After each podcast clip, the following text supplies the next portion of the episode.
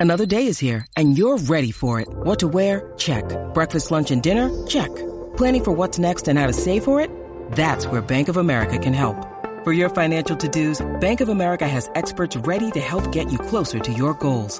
Get started at one of our local financial centers or 24-7 in our mobile banking app. Find a location near you at bankofamerica.com slash talk to us. What would you like the power to do?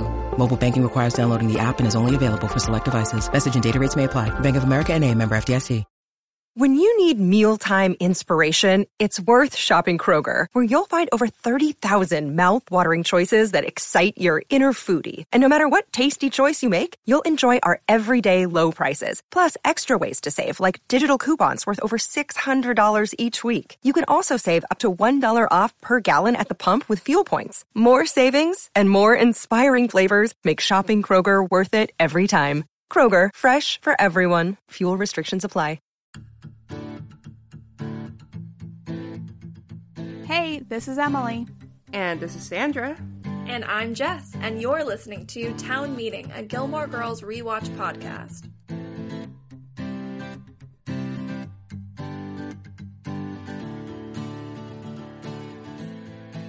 This week's episode is Nick and Nora, Sid and Nancy. This is Emily. I will be doing the summary this week.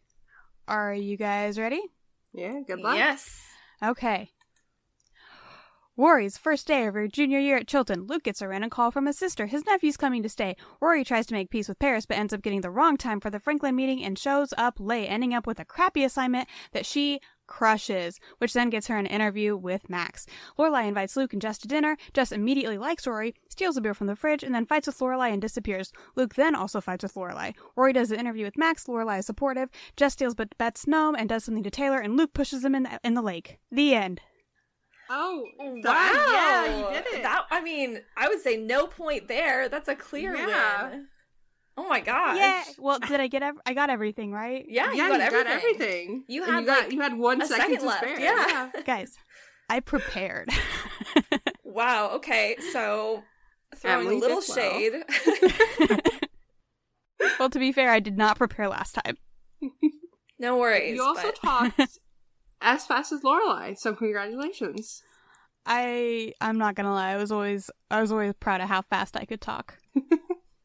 Maybe that's what this is training us for. This new segment. We're just learning to be even more like the Gilmore Girls. La, la.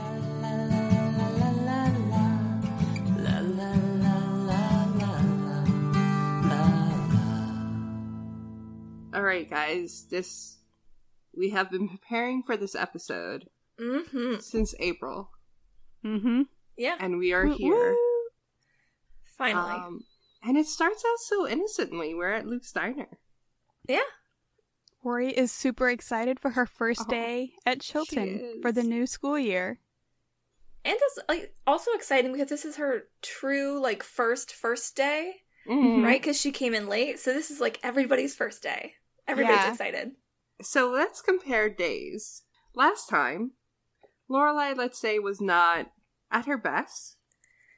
No, No. And this time, Rory is um, very anxious. I actually really feel for her because I feel like her anxieties are really high in this episode, hmm or at least in this this scene. And Lorelai is not helping. But Yeah, she's not no. dressed like a rodeo girl, so So that's a win. Yeah, I will say I feel like Rory's concerns though are pretty I don't I don't know, maybe it's just because we grew up with Rory, but like those are pretty standard ones for me. I was like, I I, need to get to school early, I need to find my locker, Oh, see if there's any weird quirks with it. I want to map out my classrooms. first day Like- jitters, man. Yeah.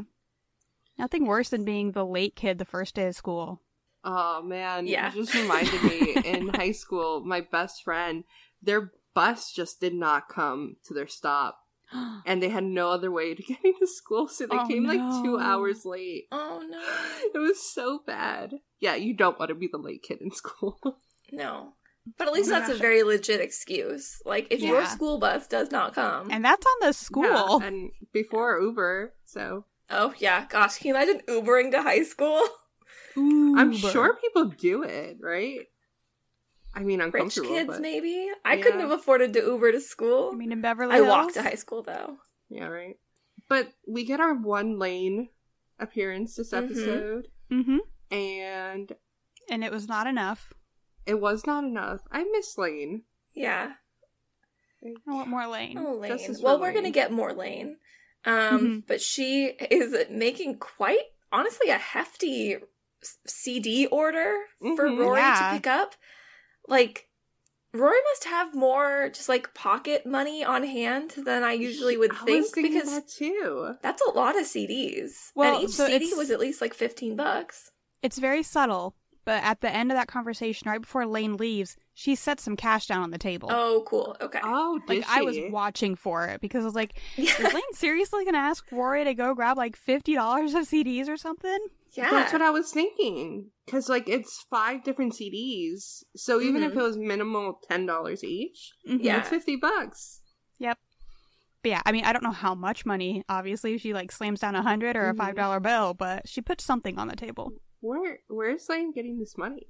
Does Lane have a job? I mean, she works at the at the antique store sometimes, doesn't she? But do you think Does that she? she would get paid for that work, or would that just be like expected of her as a responsibility? I don't know. I know. would say it like that. Maybe Mrs. she does Kim- what I did as a teenager and just pocket all the change when I'm told to go to the store and get something. I have twenty dollars for the high school. Okay, Mrs. same, Kim doesn't same. strike me as like a big allowance giver either. Mhm. So I don't know. But also, I mean, she has clearly bought all of her crazy like uh her closet and- stuff, her Mhm. CDs, Yeah. the clothes. She buys all of that. I don't know. Maybe she's got money. Lane you has think money that, somewhere. Um, Mr. Kim, who we don't see for seven Maybe years. he slides her money yeah, in right. there. Yeah, I mean, who knows? We literally know nothing about the man. We also don't know anything about Luke's sister, really, who we get a call from in this scene. yeah. Mm-hmm. Taylor comes in with the Boy Scouts. Boy Scouts? And yeah, Boy Which this is morning, right? This is morning, right? When this episode is Uh, taking yes. place. It's early. Yeah, it's it's, early. before It's school. very early. So all these Boy Scouts come in and start ordering cheeseburgers and French fries and like all these lunch not and dinner ordering meals. French fries, And. I was like, It's before high school starts. yeah. That's the time yeah, of this. it, it should. I was it's like, probably like what 6 a.m. parent?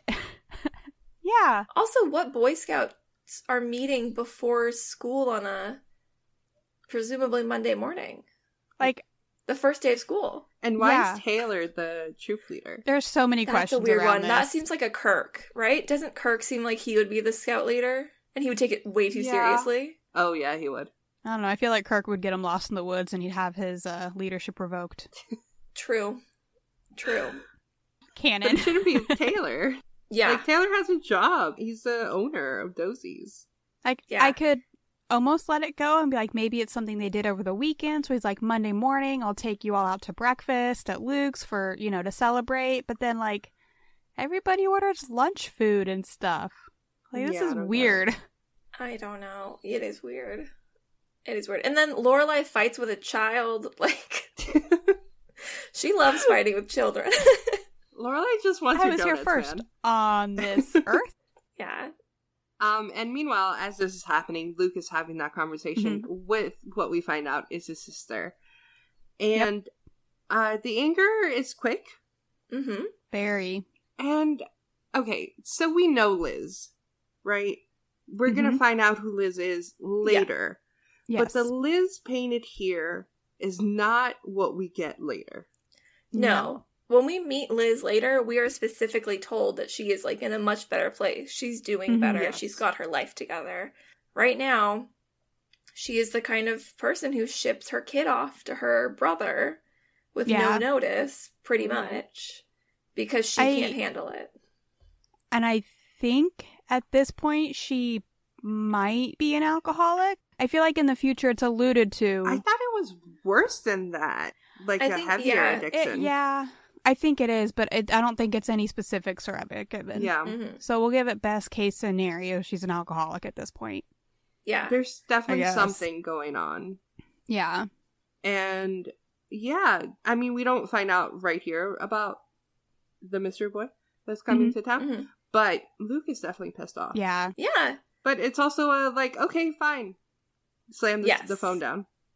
But and this goes back on to Liz too. Like there is literally no notice. It's hey, like, is he already on the bus at this point? Like, this all happens in one day. Well, he gets there Yeah. at 10. Remember? It's later So on, 10 he yeah. says he got there at 10 a.m. Yeah. Uh-huh. So this is a 6 a.m. phone call. He's already on his way. Uh, Because when we when we see Luke later with all the groceries, it's the same day. Lorelai's in the same outfit. Mm-hmm. Yeah. Yeah. I'm pretty sure the commute from New York to Connecticut would probably be about three hours. So maybe an hour before. So make sure Luke will get him off the bus, and that's But it. But it's a bus. And a bus is not going to take you th- the same distance as a car, like the same time as a car. Yeah, it would take a little bit longer. A little bit yeah. longer. maybe maybe it's express. the Well- express to Hartford. We'll talk about the bus because I have some comments about this bus. But Oh, okay. before that, we do get Luke coming back to the diner with um a lot of groceries, let's say. Frosted Yeah. Flakes. Kid food. I love Frosted Flakes. Everybody's hating on Frosted Flakes in this episode. They're great. They're I know great. Jess says it. I do like Frosted Flakes. They're Charlie great. loves Frosted Flakes. Yeah. There's also Rice Krispies, like five boxes of Rice Krispies, pasta, Chef Boyardee, and Pop Tarts. That's I what mean- Luke thinks Jess is gonna eat. So Luke thinks Jess is 10. Luke thinks that maybe Jess will eat the kind of food that he sees at Lorelai's house. Yeah, This is true. yeah. Yeah. Right? He's like, gosh, what what did Lorelai have last time I was over there? Pop Tarts. Rory eats that. Maybe Jess will eat SpaghettiOs and. Pop Tarts. Um, and so we find out a little bit of background info. First off, we have a trick situation. Not really a dead situation and then become alive situation, but uh Jimmy the hot dog king left two years ago, but later Yeah. on it's he left when he was in diapers. yeah. I love that he's still a hot yeah. dog king, though. He is still a mm-hmm. hot dog Like, king. that's that, one that thing one they- stays. Like, it's a weird choice to to hold on to, but okay. But I think it's like the point, like so many of these characters that are like so one sided. It's like, oh, this person's claim to fame, this person's entire life is they're the hot dog guy. Let's look down on him because he's the hot dog guy, right? It's like, yeah, it's kind of If anybody in the show is the hot dog guy, it's Kirk for wearing a hot dog costume in front of Luke's diner in a future episode. we'll have to wait for that moment. He could take over the crown then. So Lorelai starts immediately like, all right, well, what kind of trouble? What like what about this nephew? What do you know? She has She's really badgering super him. valid concerns. yeah. Like, these are all really valid concerns, though. Like, Luke Yeah. didn't ask any questions, and he just Nope. assumes Jess is going to show up and be like, Okay, I'm here. Let's have fun. Yeah. No. You just found out there's a 17 year old kid who keeps getting into trouble as coming into your tiny little town who, as far as we know, has a two man police force.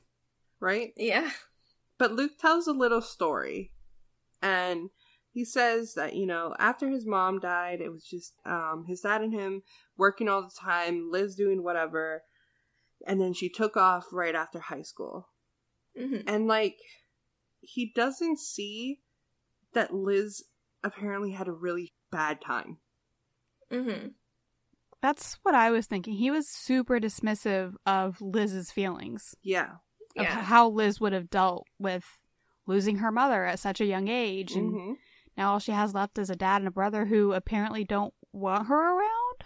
hmm It's kind of the vibe I got. Yeah. I don't know. I just feel like I don't want to give Liz too much credit because again, we don't know her right now. She's a 2D Mhm. character, Mm-hmm. but right now it just seems like Liz was kind of abandoned at a time when she lost her mom. Yeah. Yeah. And Lorelai kind of connects with that, Yeah. like the story of like the girl who kind of just gets out of there. And I was Mhm. surprised there wasn't more of a connection because, you know, Luke says like as soon as she could, she was out of here. It's like that was Lorelai's experience too. Lorelai also had a kid young. Like we have to assume that Liz Mhm. also had Jess young because of the age similarities, but I kind of have a, a, I don't know if theory is the right word. Um, well, whatever. I don't think Lorelai acts like Lorelai in this episode. I think don't know, I she's think a little out of there's- character. Think she's too mature in this episode? No, I think or not mature enough? Well, Depends on the scene. No, I just think that she's not really her. Um, we'll talk about it later when the Jess confrontation comes up. But Yeah. I feel like that's I feel like that's more Lorelai. I don't know. I'm interested to hear your points, but okay, I we'll think that there. Lorelai inserting herself aggressively into a situation Yeah. that it's Oh, not that's about her is so on brand. Yeah, that's what I was thinking. She's like, "Oh, Luke has something going on in his life. I have to be part of this." Well, Luke has gotten an inflatable bed. There is a blow up doll joke. Uh, Yeah? Which always feels so out of place. And I It don't know why. Yeah. Also, I think that like when you have somebody show up from out of town unexpectedly, an air mattress is not a crime. It's not. Yeah. Like, yes, he's he's coming to stay potentially indefinitely. However, he just found out about it this morning. Are you saying he needs to go out and buy a bed right now? Like, Right? So was was Lorelai going to Luke's when she ran into him again when he got all those groceries, or was she just walking by? She must have been walking by because if Yeah, she was already she was going back, that by. would be in Like less than two- three hours. Yeah. It could have been like a break, though. I guess. Yeah, but. Mm. How many times But- a day does she go to Luke's? Right? she just goes. Like how long of a a break does she get if she can take one She what an hour and a half after being at work? Yeah, she can do whatever she wants. So, yeah, and then Dean. Uh, Dean. Wow, that's the wrong person. No, he's not in this There is episode. no Dean in this episode. Not even a mention of him. No, not Nope. at all. Luke has admitted that he did not speak to Jess even once. Yeah. Mm-hmm. Like why would I Yeah, and and I hate how he handles it too. Like why would I talk to him? He's coming here. End of the story. Maybe figure out why, how he feels about it, what his issues are. Yeah, Just ask, but admittedly, "What do can you you, want?" imagine what that phone call would actually have sounded like? Since we it Jess, wouldn't have sounded at all, Based Jess. on the way that Jess acts in this episode, like he would have either said nothing, he would have hung up, he would have made a snarky comment. Like Mhm. it wouldn't have gotten us any further. It's the right thing to do, but it wouldn't have helped in the situation. yeah. Well, I have some background stuff for you guys. Okay. Okay. So we got our second big view of Luke's apartment, and Mhm. There is now a chess game set up. Who is Luke playing chess with? Himself. Himself. He's an academic. Himself. Haven't you seen yeah, I mean, I Queen's you Gambit? could do that. Yeah, yeah, you could definitely do that. There's an entire case of baseball trophies, like a lot of them. Like I'm talking Mm-hmm. maybe 15 or 20 of them. Like we're starting to move into Butch Dane's territory. Exactly. And then next to that stand, there is a framed photo of President Truman holding the infamous Dewey Defeats Truman newspaper. Um, the newspaper the night before, it was the New York Times. Oh God, don't quote me. It was one of them. Washington Post, one of them. Um, they accidentally put Dewey Defeats Truman, thinking that Dewey was going to Oh, defeat yeah. Truman. Oh, But he yeah. didn't. Truman won, and Truman is very happily holding up that paper, like ha ha ha. Why does Luke have Joke's that? I ASP was just googling random old black and white photos that she could stick in a frame. but the the big question is was the photo of two fish standing up yes. outside of water present? Still there, Um, still there. Good. oh, thank God. we have to have our cornerstones.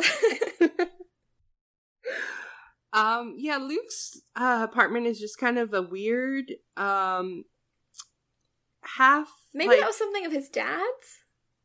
maybe. The picture? Yeah. yeah. Okay. I thought you were moving on to the apartment, and I was like, well, yeah, clearly. yeah, No, no. I'm just like so much of this stuff, it's like fishing and baseball. Okay, we know like Luke likes those things. That's And like Luke's the personality. political stuff, maybe that's his dad, you know. Yeah, That would make sense. I could see that. Yeah. But anyways, we move on to Chilton. Wait, I, w- I want to Yeah. mention one thing. We get a parting shot from Lorelai. Did you get sheets? Of course Oh, I got yeah. sheets. He walks out, grabs his keys. Sheets. I Probably do my like, favorite part you of know the what? scene. I do really like that touch because Luke would not remember the sheets. No, but at the same time, Who needs sheets that on an air Luke mattress? only has one set of sheets. I mean, Well, isn't his bed like a full right now or But I mean, like if you're putting stuff on an air mattress, it could be oversized. You can wrap it like a little, like a little present. He's bachelor. He washes his sheets during the day and puts them back on when they're done. oh, I don't know if he does that either. You just have to hope he washes them. Period. I mean, Luke seems Yeah. like a clean enough guy. Uh, that's Oh, what I'm going with. Season one, Luke definitely had more than one pair of sheets. Season Yes. two, Luke. And honestly, by the Mhm. time we get to like season five, Luke, who knows if he even has sheets? who is that man? yeah. Okay. but Chilton, we do go to Chilton. Rory makes it on time for her first day. Yeah. Uh, yeah, but she's late to the Franklin, so she's perpetually going to be late to something on the first day, apparently. yes. Which wouldn't there have been like an email or a piece of paper or something, sent in writing am- with the time? So confused by this, right? Because Rory and Paris, Paris is immediately, you know, vicious. Paris. Paris is Mhm. still mad about something that literally didn't even happen. Yeah, basically. And they both have ago. like acknowledged that it didn't happen. Yeah. Paris has acknowledged this thing is dumb and she just won't Paris' let it go. superpower is spite. Mm-hmm. Yeah, holding that grudge. And it's in full force this episode. and uh Rory is trying to, you know, broker a deal like we don't have to talk, we don't have to be friends. Let's just get through this, but we're going to be on the Franklin together. And um Paris lies and says that the Franklin meeting is going to be at 4 and Louise and, and Madeline do not flinch. Are they in on this plan? I can f- I imagine would- that neither of them know and they're just going to follow Paris. Yep. Okay. Cuz I would be so disappointed in Madeline. So the meeting we find out, the meeting we find out is actually at 3:15. Mhm. No alarm bells go off in Rory's head that this meeting starts somewhere 45 minutes to an hour after school ends. Yeah. Yeah. But back to your Um, point. I feel like I had clubs that started later because then you could be at other clubs. You would Mhm. have your clubs stacked. Oh, you went to a school with multiple activities. I was usually at school till like seven thirty. Yeah, Oof. yeah. Yeah. Well, I would say we can't count on Louise to know very much about anything. She didn't Mhm. realize she was going to have to do weekends for the paper. That is Yeah. true. Poor True. Louise. Um, I like Paris's hair, and you know what it reminded me of? It Rory's hair in The concert, concert, interruptus. yep. I was It's thinking the the same, same, thing. exact hairstyle. It looks good on her though. She looks Mhm. great.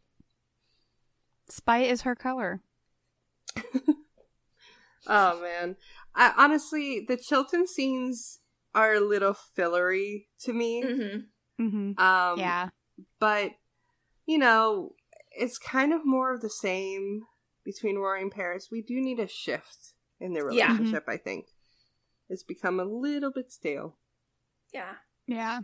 But one thing that's not fillery is back in Stars Hollow. It's ten o'clock in, in the morning, and Luke is waiting. Some background stuff. First off, there's a New York's Time little stand, and hmm Huh. didn't there was something about newspapers with Max.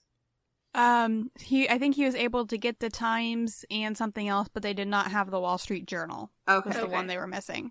all right. Well, that's where they got the Times was the in front of the bus station. Mm-hmm. Um, and then the second thing is, we mentioned before that like 9-11 re- happened recently within hmm this season, and there was been no mention within No the actual... mention and like continued jokes that are like counter to it, like Lane Mhm. strapping CDs to her body on Yeah. a flight, just like things that literally run counter to the way the world was after 9 11. Exactly. Now, in the background, we do get a um a look at the church like bulletin board.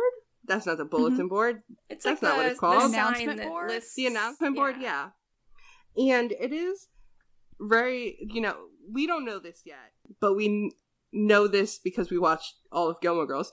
But the viewer doesn't know this yet if you're just watching it for the first time.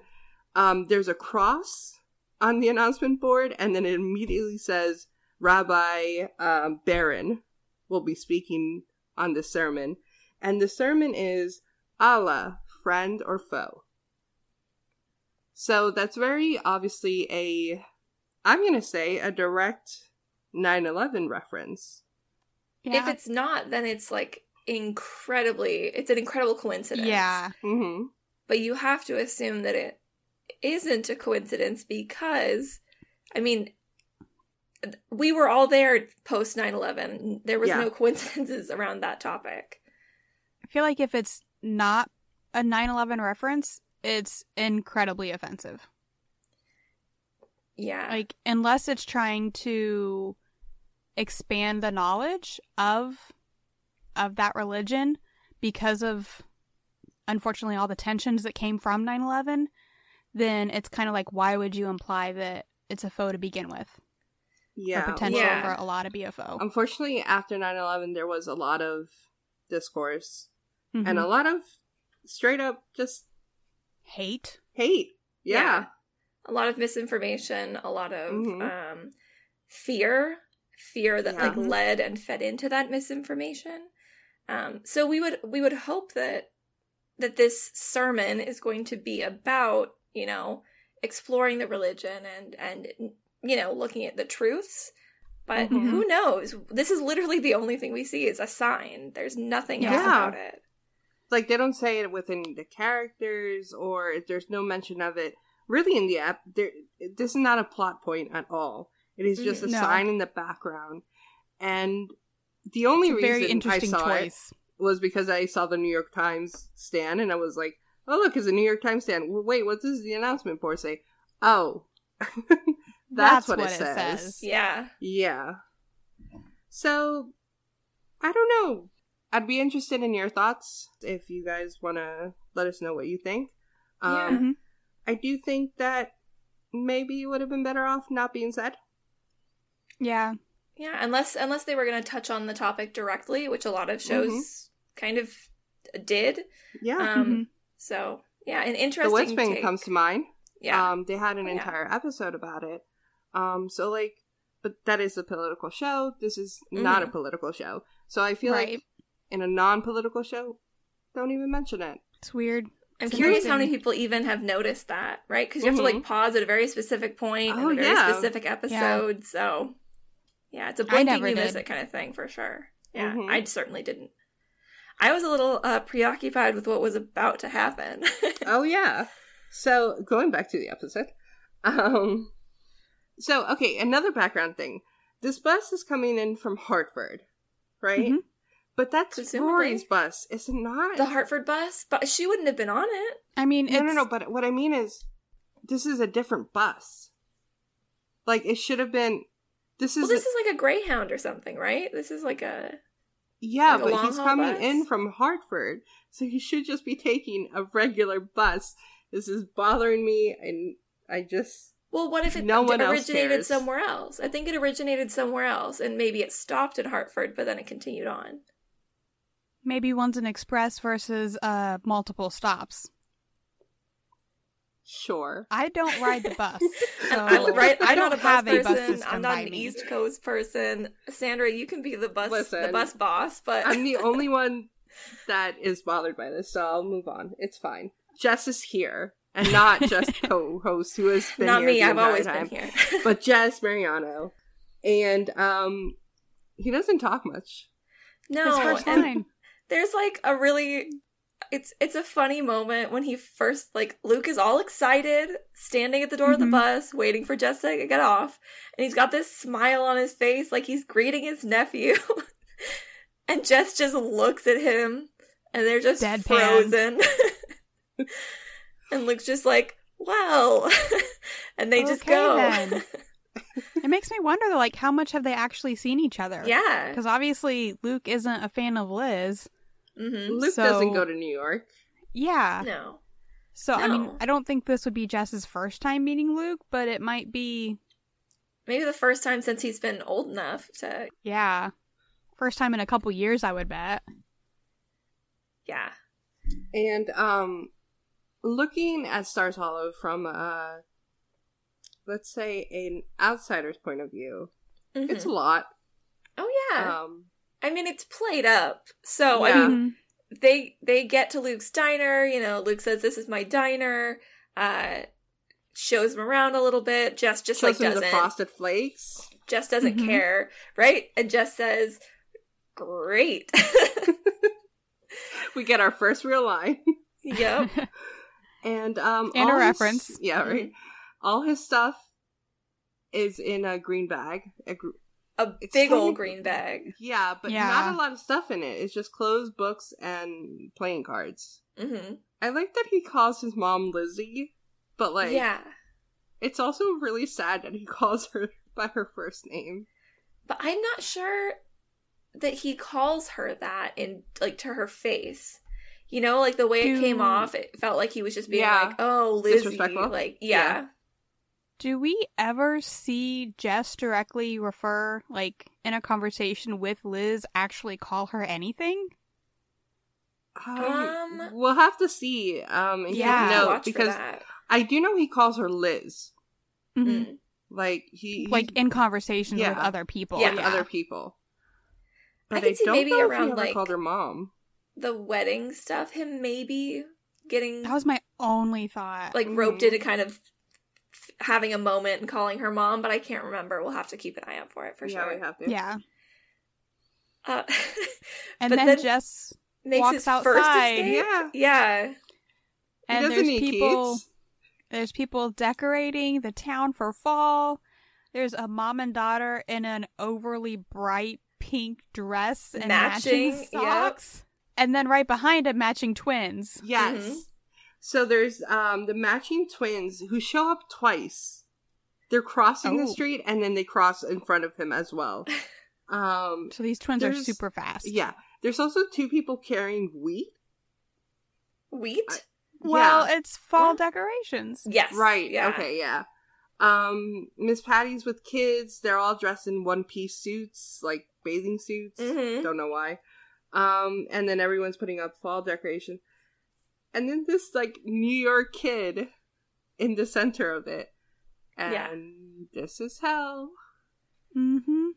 It's so funny in these early seasons when they used music in this way because I don't think they Mhm. kept doing this throughout the show. It, it definitely tapers off. But in these Yeah. early seasons, a couple of times they were like, we have to use this music to punctuate this moment. But Yep. like my Yep. head is so caught still in like later seasons that every time it's so jarring. like when the song comes on, I'm like, where's the troubadour? Like that's the only time we hear lyrics. Yeah. Yeah. This is true. but it's Um, not the troubadour, it's in Jess's head. He is in hell. Yeah. poor Jess. But also He was not ready for this. I'm gonna say this is one of, but not the worst, but one of the worst Jess episodes. Oh yeah, he's like Yeah. He is Oh, yeah. a s- he's mean. a caricature of surly teenager. Yes. Like later when Lorelai kind of like lays into him about all of his, you know, character he's put on.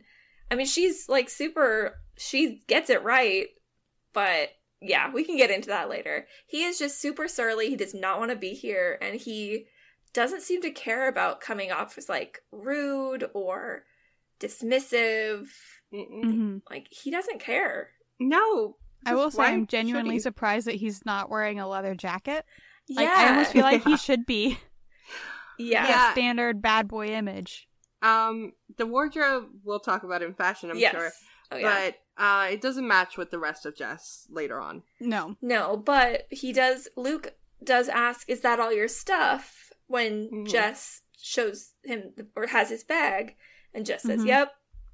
But then on the phone with Liz, we find out no, Jess's stuff is actually still coming in the Mhm. mail. So no, this is not all of Jess's stuff. This is like a week's worth of clothing for him or something. Yeah, Yeah. probably just Like, the things that whatever he he- up first. And he does Yeah. just rewear the same stuff. I'll talk about it more in fashion, but it's clear he's working with a limited wardrobe. hmm Yeah. So yeah, so we move on from New York Boy over to Chilton, and Rory's ten minutes early. She's Yep. on time. hmm She is Um, ready. She's gonna she's gonna walk into this Franklin meeting and be on. Oh no, she's not, because she's late. Yeah, she goes to sit down on a bench to like read her book and notices that there are voices already inside the room. Mm-hmm. Who is this teacher? Did you guys get the name? No. I yeah, do we ever get her name? I don't think so. she She's, she's, in a couple of episodes. newspaper advisor.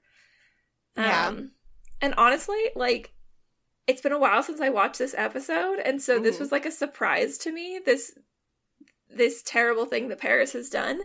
Because the way that things ended at the end of the last Chilton scene, it seemed like Paris was going to be on good terms with Rory. It seemed like they had Mhm. like kind of mended their differences. No, Paris specifically went out of her way to screw Rory over. And I mean, the teacher is like very unimpressed. The teacher is like, Yeah. makes a comment about it. So, do you think the teacher knows Paris gave her the wrong time, No, or do you think she's unimpressed? No, no, Okay, She so thinks that Rory. yeah, she thinks Yeah. that Rory is just late. yeah, Which Mhm. no, Rory is not somebody who is late. And they have this little back and forth about like, oh, you get the paving unless you don't want to do Mhm. it, unless you want to wait, like all this. No, I'll do it. I'll do it. Right. Yep. hmm And like, I just I said it before we were talking about. sh- It's getting boring. Yeah, yeah, it is. yeah, and also having been an adult who worked in a high school with a high school newspaper staff, and also somebody Mhm. who was on a high school newspaper staff. No teacher should sit there and let this conversation play out. Nope. There Mhm. is c- clearly something going on here. It's not conducive to learning. It's not conducive to like camaraderie in the group. You should shut that well, down. and it honestly, like, it doesn't even really feel like Paris because it feels like she's willing to sacrifice the integrity and the level of the paper for her petty little vendetta against Rory. Mhm. Which I mean, we see her do it again in the future, but But she even went on her little like uh rant with Louise and Madeline about the gossip. Oh, that's later. But like Yeah. still, like she's yeah. like, she cares about this newspaper. oh yeah, So to sacrifice it's her it- name that's going to be on it for the Yeah. next year. Which, by the Mhm. way, what sophomore is the editor of a of an? Oh, she's a junior at this point. isn't Junior, she? yeah. But I mean, even then, generally like that would be a senior. Yeah. yeah. She probably badgered all the seniors into stepping down from the position. There's Oh, she no would, senior. Yeah. yeah. Maybe. Rory gets the apparently the worst story, which is Yes. paving the faculty parking lot, but she's just like, Mhm. I'm gonna be great. And she has a little moment with Paris where she says, You can give me all of the crappy assignments you want. I am not Mhm. going to quit. Like I'm gonna be a on this. great moment. Yeah. It's a very mature moment. It's like a very powerful Rory moment. She's just like, Nope, Mhm. I'm going to be on it. And at the end of the year, I'm going to have on my resume that I was on the Franklin staff. Hmm So, And I think that's the It's perfect way to handle it. Yeah. oh, yeah, exactly. Because Paris wants her to quit. Right. But compared to last year, right, where Rory was kind of a mess sometimes when she spoke, and hmm she wouldn't be, she wasn't able to defend herself. hmm She's defending herself, and she's doing it really well. Yeah, she Yeah. Yeah, I really was really proud. I think Rory's kind of finally found herself a little bit more, found her voice in the Chilton setting. That she's gained some confidence And she's there, not where she was very intimidated before. Exactly. Yeah. So Rory, right, she gives this impassionate speech to Paris. She walks out feeling high, proud, happy. hmm Runs into could have been stepdad Max. And they both Ugh. they both react in like shock and Yeah. She runs away, then he Listen, runs away, he I bowls need over everyone to go back to that scene and look at Max's face because Max does the most exaggerated shock face I've ever seen. It's such bad acting and it's so funny. Well, and then also the way he like grabs that kid that he Yeah. knocks into.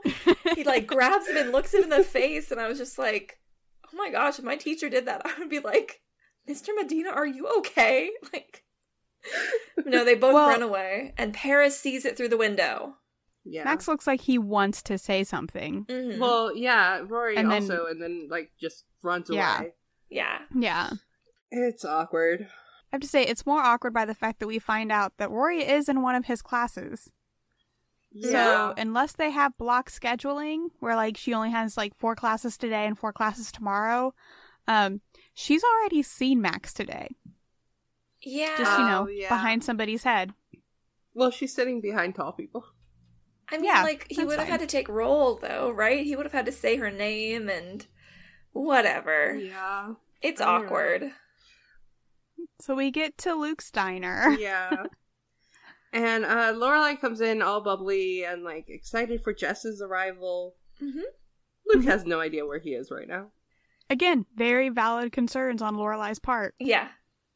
Like you just found out this kid's here because he keeps getting in trouble where he's at in New York City, and you don't question. Not keeping any tabs on Anything? him. Nope. I like Nothing? Luke's why.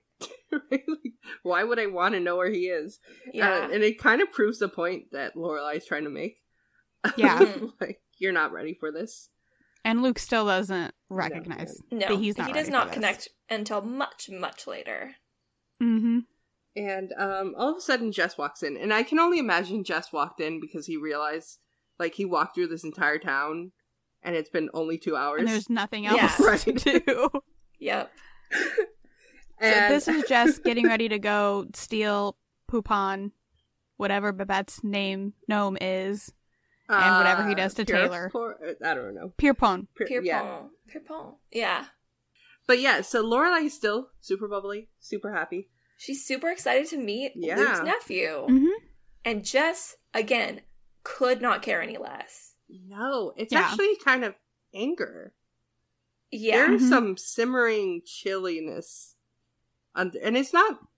It's directed at Lorelai, but it's not because of Lorelai. Yeah. I It's mean, a she comes situation. on pretty strong. Like, Yeah. she comes on like Lorelai, who expects everybody who she meets to instantly love her.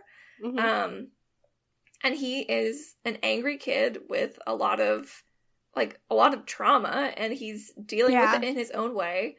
And she's like, "Yeah, my kid will show you around," and he's just like, "I literally don't care at all." Yeah. So he's the first character we meet besides Michelle, which I don't really count Michelle for this, who Mhm. just doesn't immediately fall for Lorelai's charm. Yeah, Like Yeah. even when we would see customers at the end come in angry, she would, "Oh, I'll do this and this for Mhm. you," and the guy walks away smiling. Jess just has no tolerance for any. He's like, "No, I'm done." yeah, I think he has a really good bullshit meter, guys. Yeah, yeah. I think Oh, he he can has to. tell. hmm I thought everybody from New York had a good bullshit meter. Uh, yeah, it's, it's like you know, it's required. Built in. Um, but yeah, so he immediately, like, he kind of just spaces out, and then Mhm. Lorelai's like class dismissed, and he goes back upstairs, and Mhm. Lorelai looks over at Luke, like with these eyes of like, oh my god, and Luke is just like, what? Yeah, You're right. He's fine. Yeah. Luke is. Nothing to do here. I mean, at the end, we kind of realize Luke's a little bit in denial for the beginning of this episode. He's just like, it's whatever. You know, Jess is Jess. He's just going to do his thing. No, when you're responsible for a 17 year old, they can't just do their thing. He's fully convinced that Jess just needs somebody to treat him like an adult and he'll do the right thing. Mm-hmm. I think that's probably been the problem in his home, is that he is treated like an adult. Nobody's Yeah. taking care of him. He has to do his own Well, thing. Do you guys think that he's just trying to emulate Lorelai?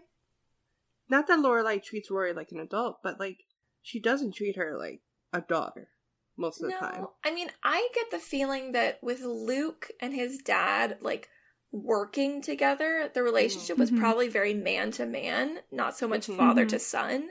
And I bet that like Luke feels like he can do that with Jess, right? Like, yeah, he's just Which another. you can do but you have to have a layer of like, when you raise the child. yeah, Yeah. there has to be respect there 1st Mhm. for Yeah. that to happen. Because if you don't have respect for the person, they can treat you like an adult, and it doesn't matter what they think of you. You know?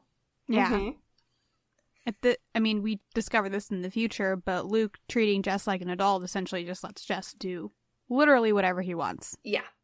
yeah, I agree. And then also, real quick, with what Luke says, twelve porcelain unicorn selling stores. Twelve. That's 12 gotta be. That's gotta be An exaggeration. exaggeration. Please. There can't be twelve stores, Are we sure? There can't be 12 stores in Stars Hollow. right?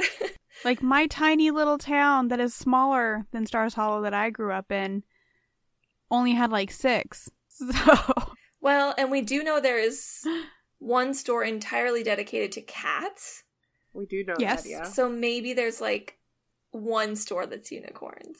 that would feel like a lot, honestly. Honestly, even if I'm- there's one, it's too much.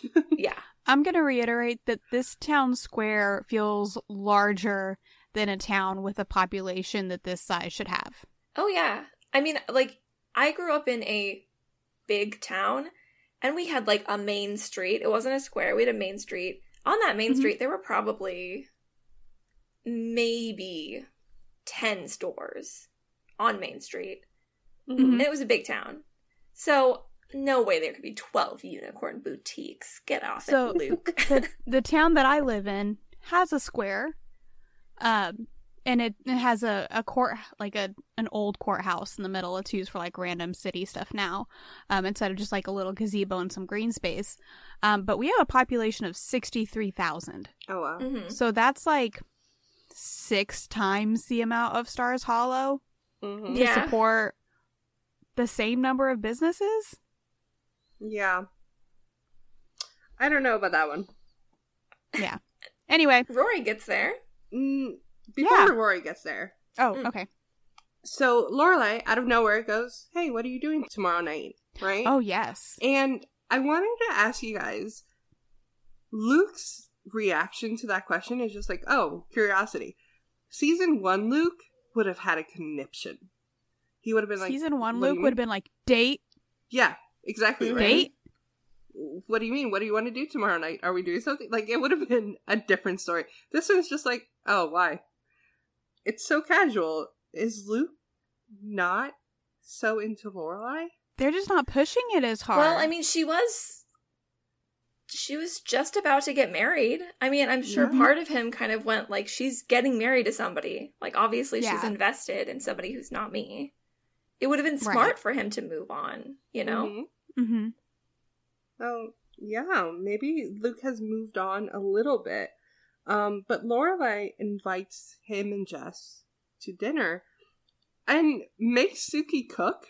I say and volunteer Sookie to make dinner, which we know Sookie. We know she's gonna absolutely love to do this, but like, what if she had plans?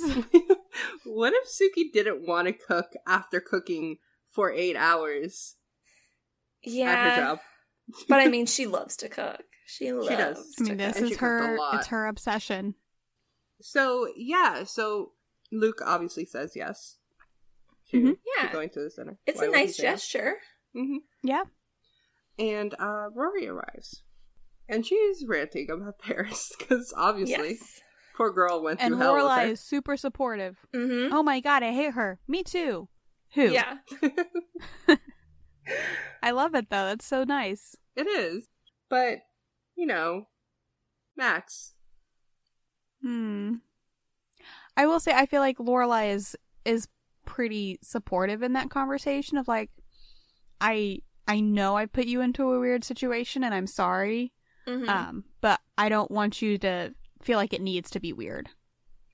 yeah. like- It's it's easier to say than do, but Mhm. I appreciate the intent behind it. hmm Yeah. And, like, Rory's obviously lying. But, Mhm. like, neither of them are. Like, Lorelai's not mad at her or anything like that. And I don't think Rory's mad Mhm. at Lorelai either. Yeah. Um, it's just an unfortunate situation. Yeah. Um, well, anyways, Jess is coming to dinner apparently. Rory's Mhm. like, all right, Mhm. whatever. yeah. It doesn't. Literally no feelings.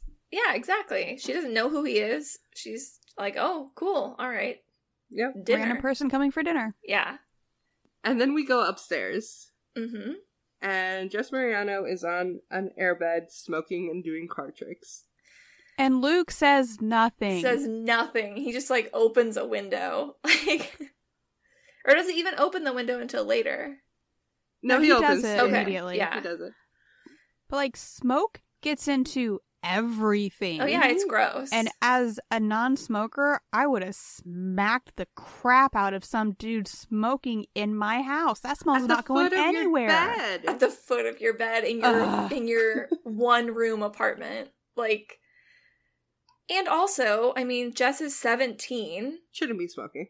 so he shouldn't even be able Shouldn't even have these right? cigarettes. Yeah. but nope, Luke is still being cool uncle.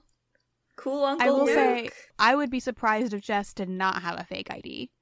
oh yeah. And nobody in Oh, town he knows definitely has him. one. He's 17, so it wouldn't necessarily be out of the realm for him to walk in, be 18, and buy a pack of cigarettes. Oh yeah. But okay, so Jess is on this air mattress. This air mattress has magazines, four half smoked cigarettes in a paper plate ashtray, Ugh. Cool. Gross. uh, the Frosted Flakes that are half eaten, uh, three books, and then whatever the hell is in that like log decoration. Go back to that scene. Someone tell me what the hell is in that I because don't I, even have know what you're no idea. Um, it's while uh Liz calls, and it goes back and forth between Luke and and, and Jess. a a log decoration? I don't see anything. Oh my gosh, guys! I will find Is it this for on, you. I mean, I'm looking at the scene. um, It looks like there might be like a pizza or something. Is it on the bed? be a pizza. It is on the bed. Are you talking about that thing on the yellow plate? Yes, Some but kind it's of not the yellow plate. It is actually the log. It is while Jess gets that close up. What the hell is that? Is it like a heart Oh. shaped? Some kind of like balls?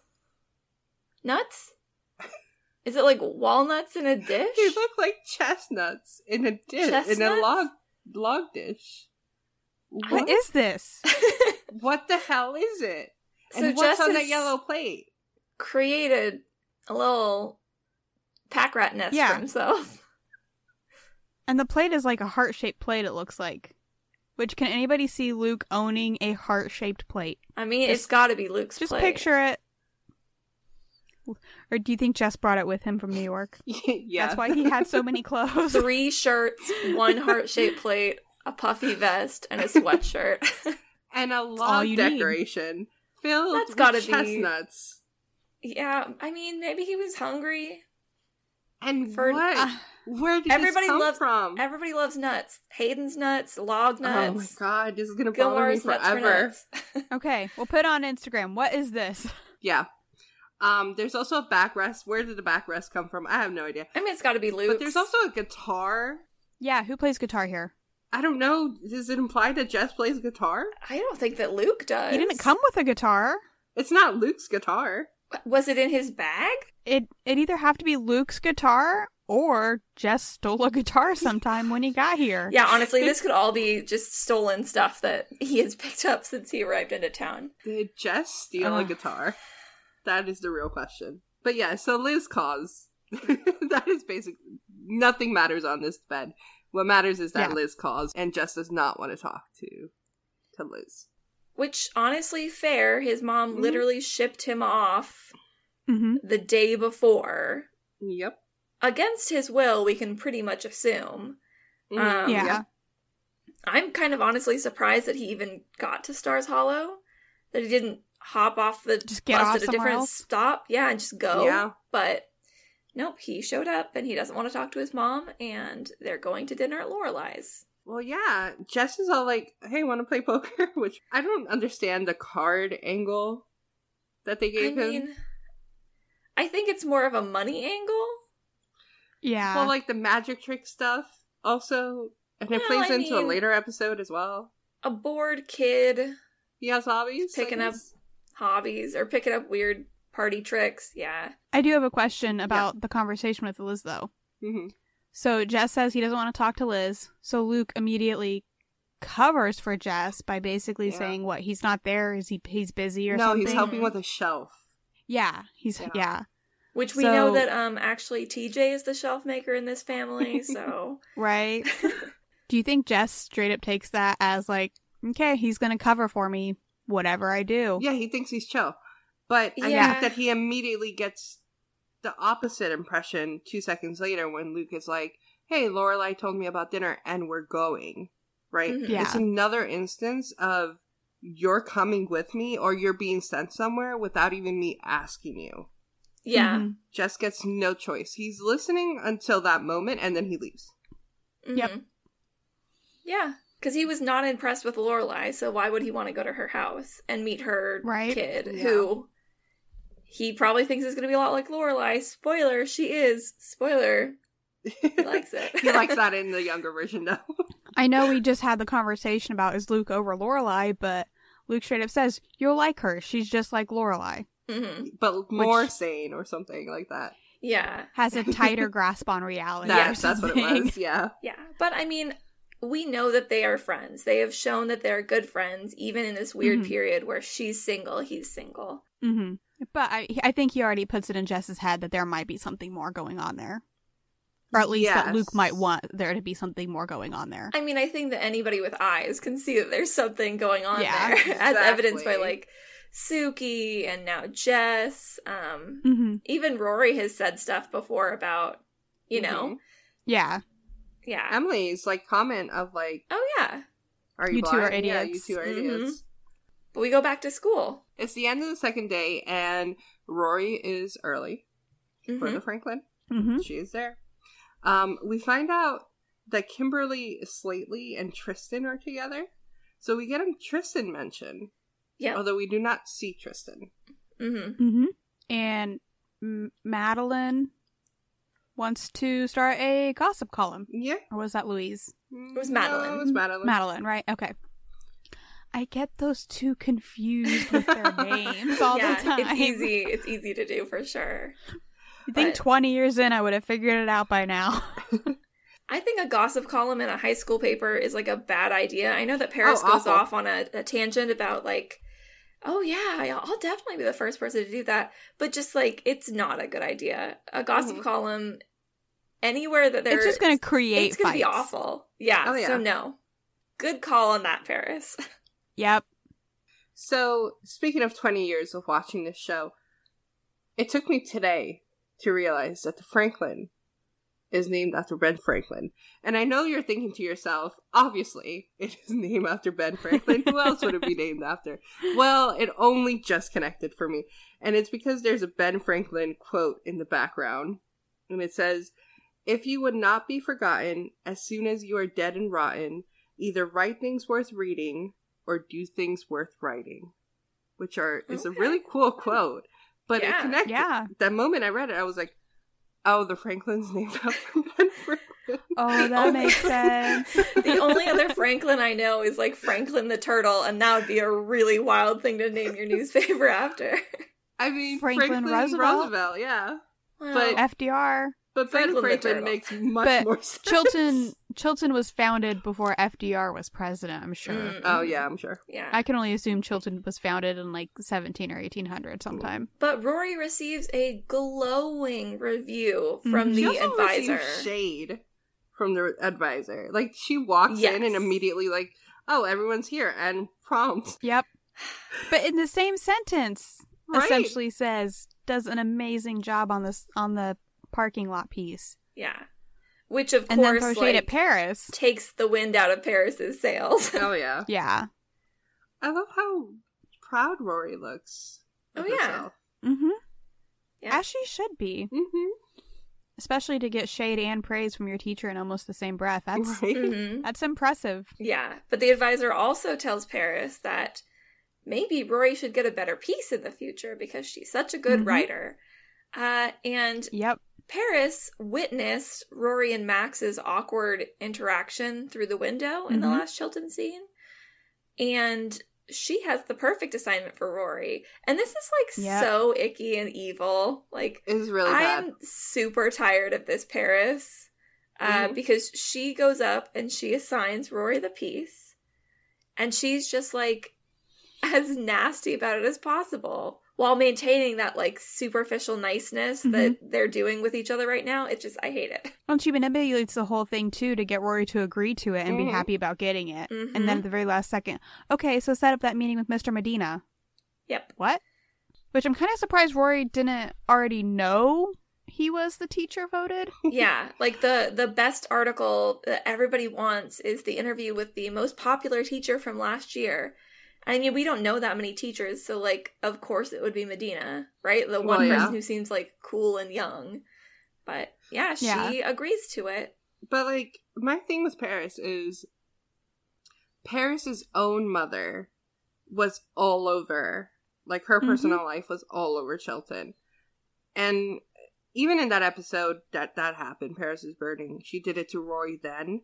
But like to do it Mhm. to Rory again after they talked To be- about that was They, messed up. they literally covered Right? this, right? They had this to be fight. fair, though, Paris, as far as we know, doesn't spread any rumors. She doesn't do anything like that to make it the talk of the school that they split up or anything like that. She just goes out of her way to put Rory in an uncomfortable position. She doesn't stab Rory in front of everyone. She just stabs Rory privately. Yeah. It's Right. fine. Yeah. Ugh. Uh, I don't like this Paris. No. But you know who I do like? Mm. You. Sookie and Jackson. Oh, they're great. They are so but cute. who doesn't? And honestly, it's so fun. Like, it's so fun that, of course, Jackson is part of this. Like, Sookie's gonna cook, Yeah. Jackson's gonna be there, uh, Lorelai and Rory are vegetables. hosting. Like, it's I love imagining the dinners that they have together when it's not, you know, in an episode because it's so Mhm. natural to them. Like, it's clear Yeah. that she cooks in Lorelai's kitchen often. Like, I just love this. She little knows where everything is. Yeah. Um, Jackson and Sookie were giving me married vibes. I was Oh, like, yeah. you know, I guess I watched season five and six as like my off, like hmm when I'm Off not season. watching this. Yeah, and they're married there with kids. So like, I was like, oh yeah, obviously they're here together. They're married. No, they're not. They're still just boyfriend and girlfriend. But they're just so right together. Like they they are really just are. Yeah. so good. Does anybody else think that Sookie might have brought all of the utensils and tools and everything she needed oh to yeah. cook? I think that she she brought everything but the stove. yes, but did she bring it from the inn? I hope not. I have to assume they're from Is this her an inn home? expense? Wow, gosh. I also hope not. Um, it's a pot roast, chicken wings, four salads, and grilled something cheese to She do with tries to make cheese grilled and cheese. grilled cheese. because not everybody likes pot roast, which I wish more people would recognize that because as somebody who doesn't like pot roast, that is Mhm. true. Not everybody likes pot roast. That being said, grilled cheese is like the best thing in the world. See, I I, love wouldn't pot eat that either. I would eat the chicken, but Sean doesn't like pot roast. So now I can only have pot roast the random two to maybe three times a year that my mom makes it. yeah. Because like there's no point making a big pot roast if I'm gonna be the only one that eats it. Like three quarters of it would go to waste before I could eat all of it. True. And Rory is in her room working on homework. Um, Mhm. you know, Lorelai is just kind of running around being hostess, setting everything up, and Luke and Jess arrive, and apparently they're late because there was a little bit of a misunderstanding, which I assume means that Luke has been running around the town looking for Jess. Finding yeah. trying to find him. because Jess was just like out and Luke was like, We were supposed to leave twenty minutes ago. Where is he? Yeah. I love Sookie and Jackson's like response to him walking in out and they're just talking about the lemons. This is a great lemon. You should try this They're this just lemon. being like cheese? themselves. Yeah. And Lorelai is just like they like food and scare people with it. Yeah. well, we also find out Luke and Lorelai kind of talk for a second. Um, the mattress popped, their Mhm. mattress, Oh right. and um, it was because Luke was sleeping on it, not Jess. Oh. Very sweet of him. I would not sleep on an air mattress that has been smoked on, random. oh my gosh. Snacks Yeah, everywhere. He clearly doesn't have extra sheets to Nope. switch out. Yeah, with that in mind, it is really disgusting, and Luke is a saint. But And meanwhile, Jess is just looking at photos, and he does zero in on that photo of, of Rory.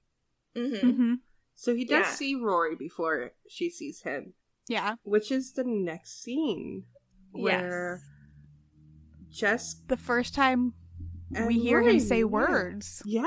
Mhm. involuntarily. yeah. And he immediately zeroes in on her books. Well, and he's super snarky about it. Well, aren't He we is. hooked on phonics? You're just like, wow, this boy is a lot. Yeah. but Rory is so like sweet and naive in this entire interaction. She's very Mhm. innocent in it. Incredibly, she's just like, yeah, I like to read. like, whoop. He's like, let's get out of here. And she's like, where to?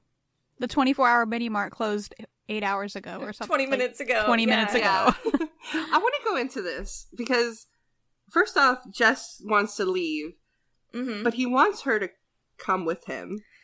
Yeah. Yeah. And secondly, he thinks Rory, looking at Rory, thinks, yeah, this is the kind of girl that would go with me. I mean, I think that Jess probably I hasn't he's had. shooting a shot. I don't think Jess has had problems getting girls to go with him previously. Um, Well, yeah. But it's, it is interesting that he kind of like goes, okay, cool, another person my age. Like, obviously, we both want to get out of this. But Mhm. Rory is like, no, the food's going to No. be good. We're going to have fun. Trust me. Don't I look trustworthy? Uh, and then he looks at her. And okay, Hard this might be be- like a I know where this is going situation. Was the conversation a little flirty? On his side, yes. On her side, honestly, I I, think she's don't think that there's. nice. I don't Yeah. think there's anything even remotely flirty until the very last interaction they have hmm in this in Mhm. this episode. But up until that she's point, walk- she's just being nice. Oh yeah. yeah. hmm Yeah, I agree. It's nothing crazy. Mhm. I do think he has an instant attraction to her. Yes. Yes, Um, because apparently, if you're not into Lorelai, you have to be into Rory. It's the universe writing itself. Well, he walks in, he sees the picture of her, and you can tell he's already like, oh, she's cute. And then he Mhm. walks in and sees all the books. And he's like, oh, yep, Yeah, there all it the is. boxes are checked. Yep. yep. Um, She's I cute will and she reads. Say one thing. Uh, the window situation. It, it was a pull-up situation. Now it's a push-out situation. Be consistent. It's a red flag guys. situation, to be honest. the first time you meet somebody, they're like, let's sneak out. I'd be like, yeah, I don't know about you. But Rory is a good kid. issues. She's very trusting. She is. Um, I have issues that there's no screens in this house. Gosh. but none of I these think we've windows talked about screens. that. It's very, we don't love that for Rory's safety. well, there's but like Rory goes to get a soda. Oh, yeah, Thanksgiving dinner is basically happening. Um, Yeah, it's like really there's so much food, and uh, Rory gets a soda. Jess gets a beer, a. Heineken. he gets a beer goes and outside. leaves. But he doesn't like fully leave. He like goes out on the back, porch. Yeah. yeah. And I think like, does he really expect nobody to follow him? But like, that's probably been his experience. Yeah. Yeah. Right? He's just Yeah. kind of I mean like the kids that he was probably hanging out with and grew up with are the kind of Mm-hmm. kids who sneak out when the parents are Mhm. doing something. And, And Liz when he never Steps cared. out. Yeah. She wouldn't notice that he stepped out or if he was drinking a beer, she wouldn't say anything. So, hmm Like I know this is this is meant to paint him in a bad light, right? But it just kind of feels like people failed him here. Yeah. yeah. Uh so I worked in the school system and something we talk about is ACEs, which are uh, I think it's adverse childhood experiences. Mhm. and it's just like you know negative things that have caused trauma in a kid's life like hmm jess has so many aces right having a parent Yeah. leave having a parent who is probably dealing with addiction of some sort you know Mhm. and like he's just a kid who is who is a product of his circumstances and he's Mm-hmm. been Yeah. thrown into a super new situation and he's floundering but the only way he knows how to deal with it is to be surly and rude and disappear and Yeah. he just doesn't know Well- how to deal with it At this point, Luke says that Jimmy has left two years ago, which he's 17 now. It's traumatic enough just having your parents divorce when you're 15, let Yeah. alone having your dad straight up leave. hmm Mhm. yeah That alone would be enough to throw him out. Yeah That's such a pivotal throw 'em off. year. Like the 15, Yeah. 14, 15, 16. Those years Mhm. kind of make or break you sometimes. Like, hmm Yeah. and that's rough. And that's why I have problems with Lorelai in this episode. Sh- yeah She assumes way too much. she gets very chummy with him because so uh, he doesn't come to the table and Lorelai essentially goes looking for him, finds him drinking the beer or finds him opening the beer, Yeah. takes it and Mhm. drinks it herself. I like that he didn't think about getting a, a an opener. bottle opener. Yeah. he was just like porch. Maybe he Yeah, thought it this was a twist top. A but he she immediately um like kind of after school specials him yes.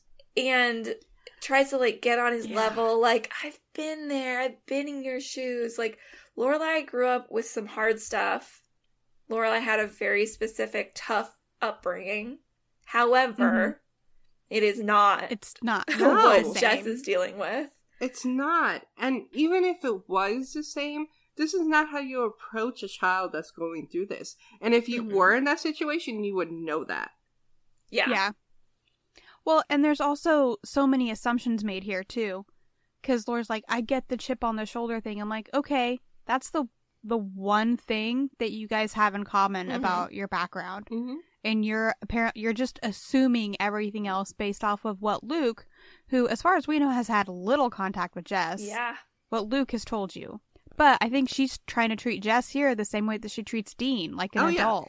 Yeah. To get on the same level. And honestly, it's it's so nice to see Jess be like, "No, this You're is weird." weird." Because Dean always Yes. plays into it. Dean Yes, like leans in, and they get flirty and weird, and Jess is just like, "Yeah, are you sleeping with Luke?" Like, He treats her like an adult. So Yep. like mm-hmm. Dean has attitude, right? Mhm. He has Mhm. his moments, but for the most part, he's, re- respectful towards parents, adults. yeah, Mhm. Jess is just like straight up. You're gonna talk to me like an adult. I'm gonna talk to you like an adult. Mm-hmm. You're Yeah. being really creepy with, about Luke. yeah, Yeah. Are you sleeping with him? yeah. You like what is what is the deal here? Yeah, and I mean, like Lorelai's point that Jess is very lucky to have Luke and to have this opportunity. It's not wrong. However, you should not say that to a child who has been displaced from his home by his unfit mother to Yep. live with his bachelor uncle who does not know how to take care of a child. Like the whole situation is so awkward, and it makes sense that Luke is pretty pissed off about it.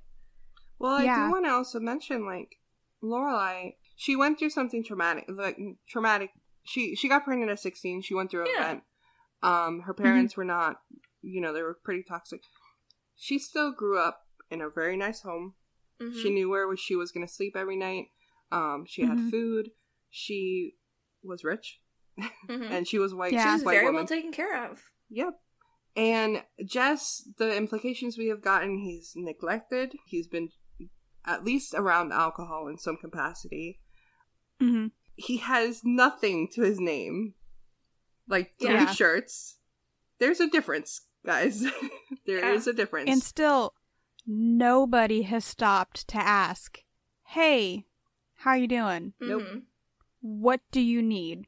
Yeah. Like just, I feel like all the adults fail him in this episode too. yeah. Mhm. And he's Nobody angry. takes a second. When he yells at Yeah. Lorelai, you can see the vein in his neck. I mean, Yeah. that might just be Milo, but like he so is that's because Milo's a fantastic actor, He is. he's angry and I mean justifiably Yeah. so. hmm He's also dick. Like, don't get me wrong. Yeah, he is. No, he is. He is very rude in this Don't episode. emulate but, him. I mean, I can't imagine, like, you know, having grown up very fortunately with parents who loved me, I was never in a situation like this. I can't imagine being in that position and having an adult try to be like my friend, try to be like, we're the same. I've been there. You need to turn it around, buddy. Like, oh my, I, I might have yelled too, right? Yeah. Like, that's just, ugh. So yeah, and then she goes back inside. Luke is like, "Hey, where's Jess?" mm-hmm. And he's pissed. So when I ask you guys: Did Lorelai overstep? Yeah. I think Lorelai overstepped. Um, normally, like, I can see trying to forge a connection with somebody who is important to somebody who is important to you, right? Like Mhm. Luke's nephew. It makes sense. They're friends that she would want to have some kind of connection. Having zero information about him from Luke, where that information should come from, it was not her place. I think to try to step in and and have that connection with him. I think it was overstepping. And I think that, I mean, Luke gets really mad, but Mm-hmm. Yeah, I think she had good intentions. I think she was trying to help, and you got to at least give her props for that. But we already know Lorelai has a boundary issue, Mhm. especially when it comes to Luke. Mhm. And this is a Luke family member.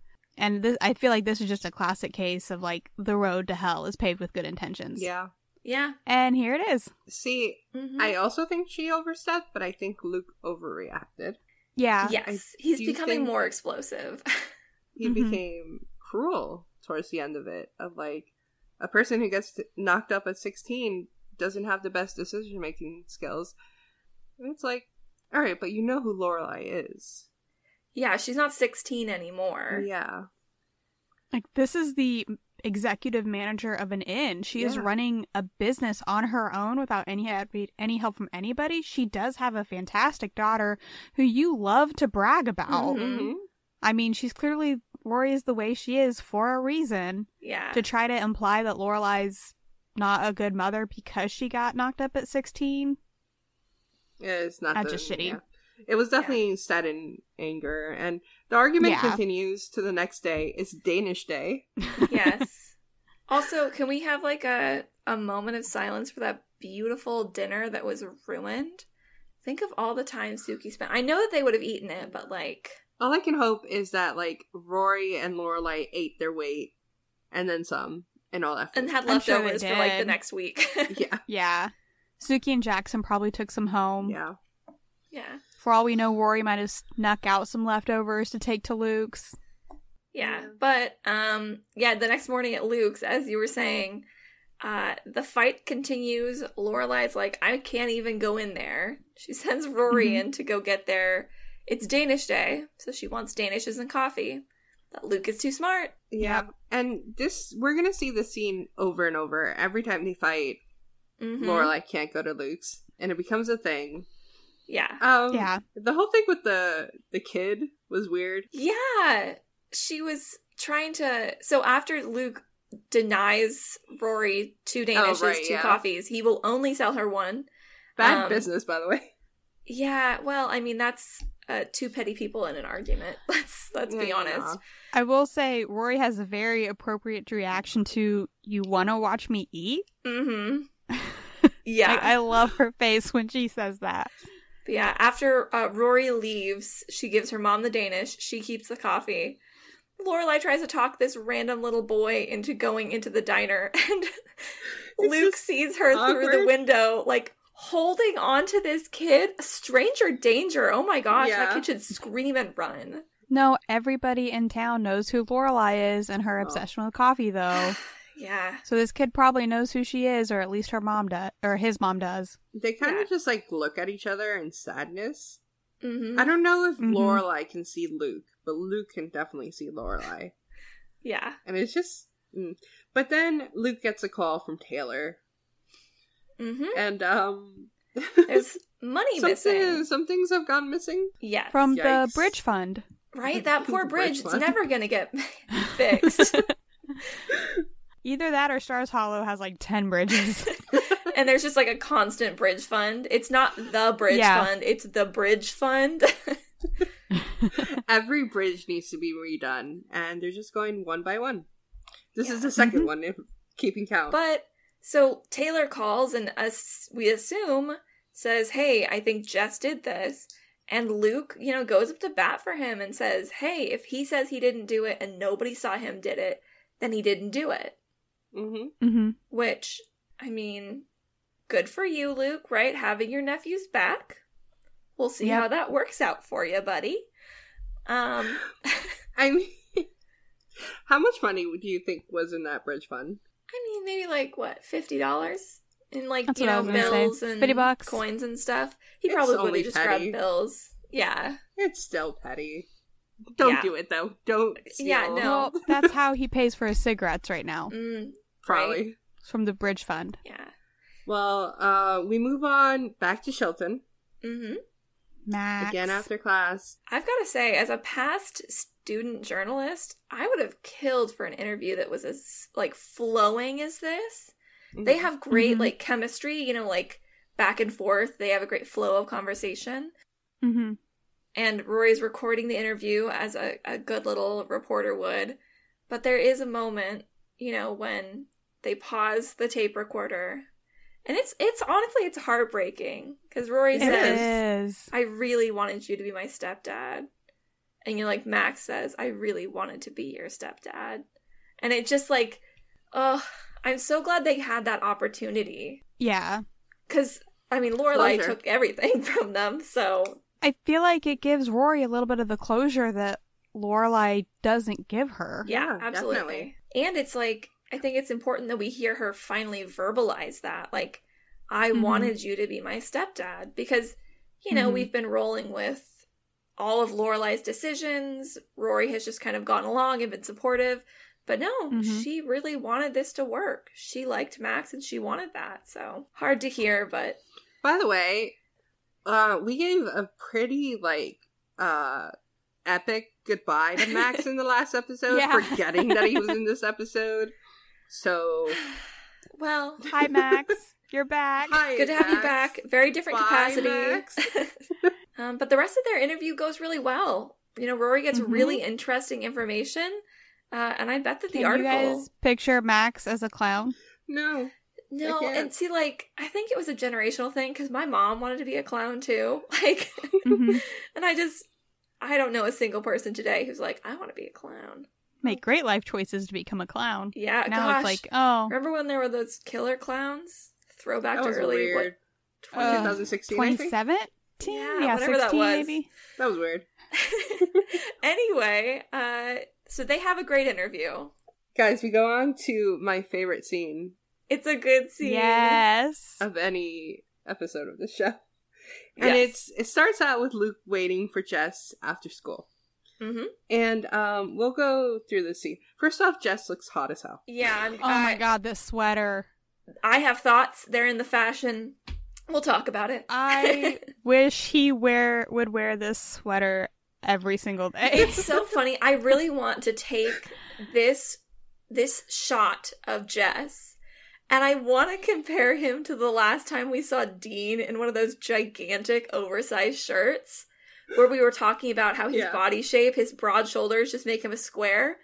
Jess's Mhm. shirt fits him like it was sculpted onto his body. It really does. Dean could wear shirts like this and look fantastic just like Jess does. But they're showing he the two different doesn't. styles of fashion that men were wearing at that time. And Dean is kind of in the boy stuff, and Mhm. Jess is kind of wearing Mhm. the man stuff. Yes. It Yeah. does get a little bit less mature. Yeah. yeah, he starts wearing like buttons up, Yeah. button ups, and But in this moment, also In this weird to moment, think about. it's incredibly good. And I would just like to say, I know as a 32 year old woman sounds super creepy. we for were me to all be the right talking. age. It's fine. I was the right age when this happened. To be fair, also, This okay, here's the other thing. Uh, Marlon Ventimiglia He has to be is like what? 25 yeah, here. in this episode. And uh, Alexis is only 19. Hmm So keep that in She's, mind. well, we're season also- two, so she's probably 20 She by might now be because 20, she's six, yeah. 19 when the series started. Oh, I Yeah. thought she was 18. Well, either way, she's like Oh, early. Um, They're adults. 20, we're yeah. adults. Yes. We were teens when they were adults. It's yeah, all good. Well, I think I Yes. was a preteen. oh, we were, yeah. We were I okay. think I was 11, but I was still it's obsessed. perfectly appropriate when these thoughts were initially formed. yeah. Anyway, uh, kind of. other than just looking great, uh, He apparently stole the money for the bridge. yeah. Like that. That's that's just a Mhm. thing. hmm Okay, this is the line that I do not understand. Will never understand. They do the Pledge of Allegiance in six different languages, two I've never heard of. He's What? from New York. First off, no, they don't. This is Chilton Public School. Or not I don't- Chilton, Stars Hollow I'm Public Stars sorry, School. Hollow. Stars Hollow Public School. Yeah. Mm. And also, Jess is well read. hmm I mean, there's probably some. Uh, there's definitely languages I've never heard of. Yeah. I'm sure. But like, do you think? I guess Stars Hollow could potentially have transplants from like New York or from another country, and to be respectful, let them pledge it in their native language. I don't know, man. I just I don't. I don't yeah, get this it's one. weird. It's weird. Yeah. it's very weird. And that would take, honestly, so much time. It would. The Pledge of Allegiance. I'm sorry, it takes long enough just saying it once. Yeah. But we they kind of So get into a fight. Do you... I have a question. Mhm. Where do you think they're going? Because we know the school is essentially across the street from Luke's. They're on some kind of like random forest path with a bridge. Is this the is- bridge? i- yeah, is this the bridge? Because the bridge. I hope this isn't bad. the bridge. I, I assume Also, it's- that it's a bridge that cars go over that they're saving on the money Oh, for. it was definitely this not. seems like a very sound Oh, okay, I get it. footbridge. Yeah, yeah. Yeah, I don't. but yeah, just where are they going? Yeah, anyway. They wanted uh, the scenic route. They really did. it is a beautiful route. I would love to have a, an area like that to just go chillin'. Everybody Well- who knows this scene is like, oh my guys, God, guys, shut up and get to the point. just Okay, wants I'm him to I'm stop. done. All right. Yeah. He's angry. He yells at him. Luke gets pissed off, and something happens. It's who wants That's say? how it's gonna be. it's such an iconic moment and it's it's so fun watching it, like watching it knowing that it's going to happen because like as an actor, when you're about to take any kind of stage hit, like you have to not tense your body, right? You know you're going to get hit, Mhm. but you can't look like it. Milo does an Mhm. incredible job of not showing that he knows he's about to get just absolutely here's my uh Gen Z word of the day, yeeted into the pond. like Luke just straight arm shoves him off and he does a little flip into the water, pops right back up, and Luke keeps walking like didn't the even happen. not Yep. even that deep. no. No, it hits like his waist or hips or something. It's like what, three feet maybe? Yeah. yeah. Two and a half? And he gets absolutely soaked Ugh. because he goes under and it's just it's Yeah, he's not prepared. No. No, and it's so Ugh. funny because I love it. immediately afterwards, right? Luke is like storming off. Immediately afterwards, Luke realizes I just pushed my nephew Oh. into a lake, and he goes right to Lorelai's house. And doesn't even really just just I push him in the lake. What? What are you talking? I push him in the lake. Like he's so freaked out by what he just did, he can't even have an actual conversation about it for a second. yeah, well, I mean, I mean it's fair. understandably so. As Luke is getting there though, um Lorelai and Rory have a little scene. There's coffee sadness. Lorelai can't get a good cup of coffee. But basically yes. Lorelai picks up Rory's notes. Mm, yeah. for the Mhm. interview of Max. And there's such a sad scene of Lorelai just looking at those notes and saying, like, he sounds like a hell of a guy. I sure know how to Mhm. dump them. Yeah. Which, I mean, yes, Lorelai, you Yep. did. Yep. If you think he's a hell of a guy, okay. But you made your choice. Yep. So Lorelai comes to marry or get close to being married three men in this series, and she says the same thing to or about both of them. You have no idea how much I want to want him. hmm Mm. Like she knows he's a good guy. She knows he would take care of her, but it's just not there. Yeah. And I mean, good for her for realizing it, Yeah. Yeah. especially in this situation before it becomes bigger. But Mhm. But back to Luke. Pushed his, Yes. his nephew into the lake. He deserved it. I mean, it was not okay, but he deserved Yeah. it. I mean, it was satisfying, right? Like, that's the. Oh, yeah. This, this. and I still love Lorelai's reaction. Can he swim? yeah. That determines how bad this is, is if he can swim or not. Right?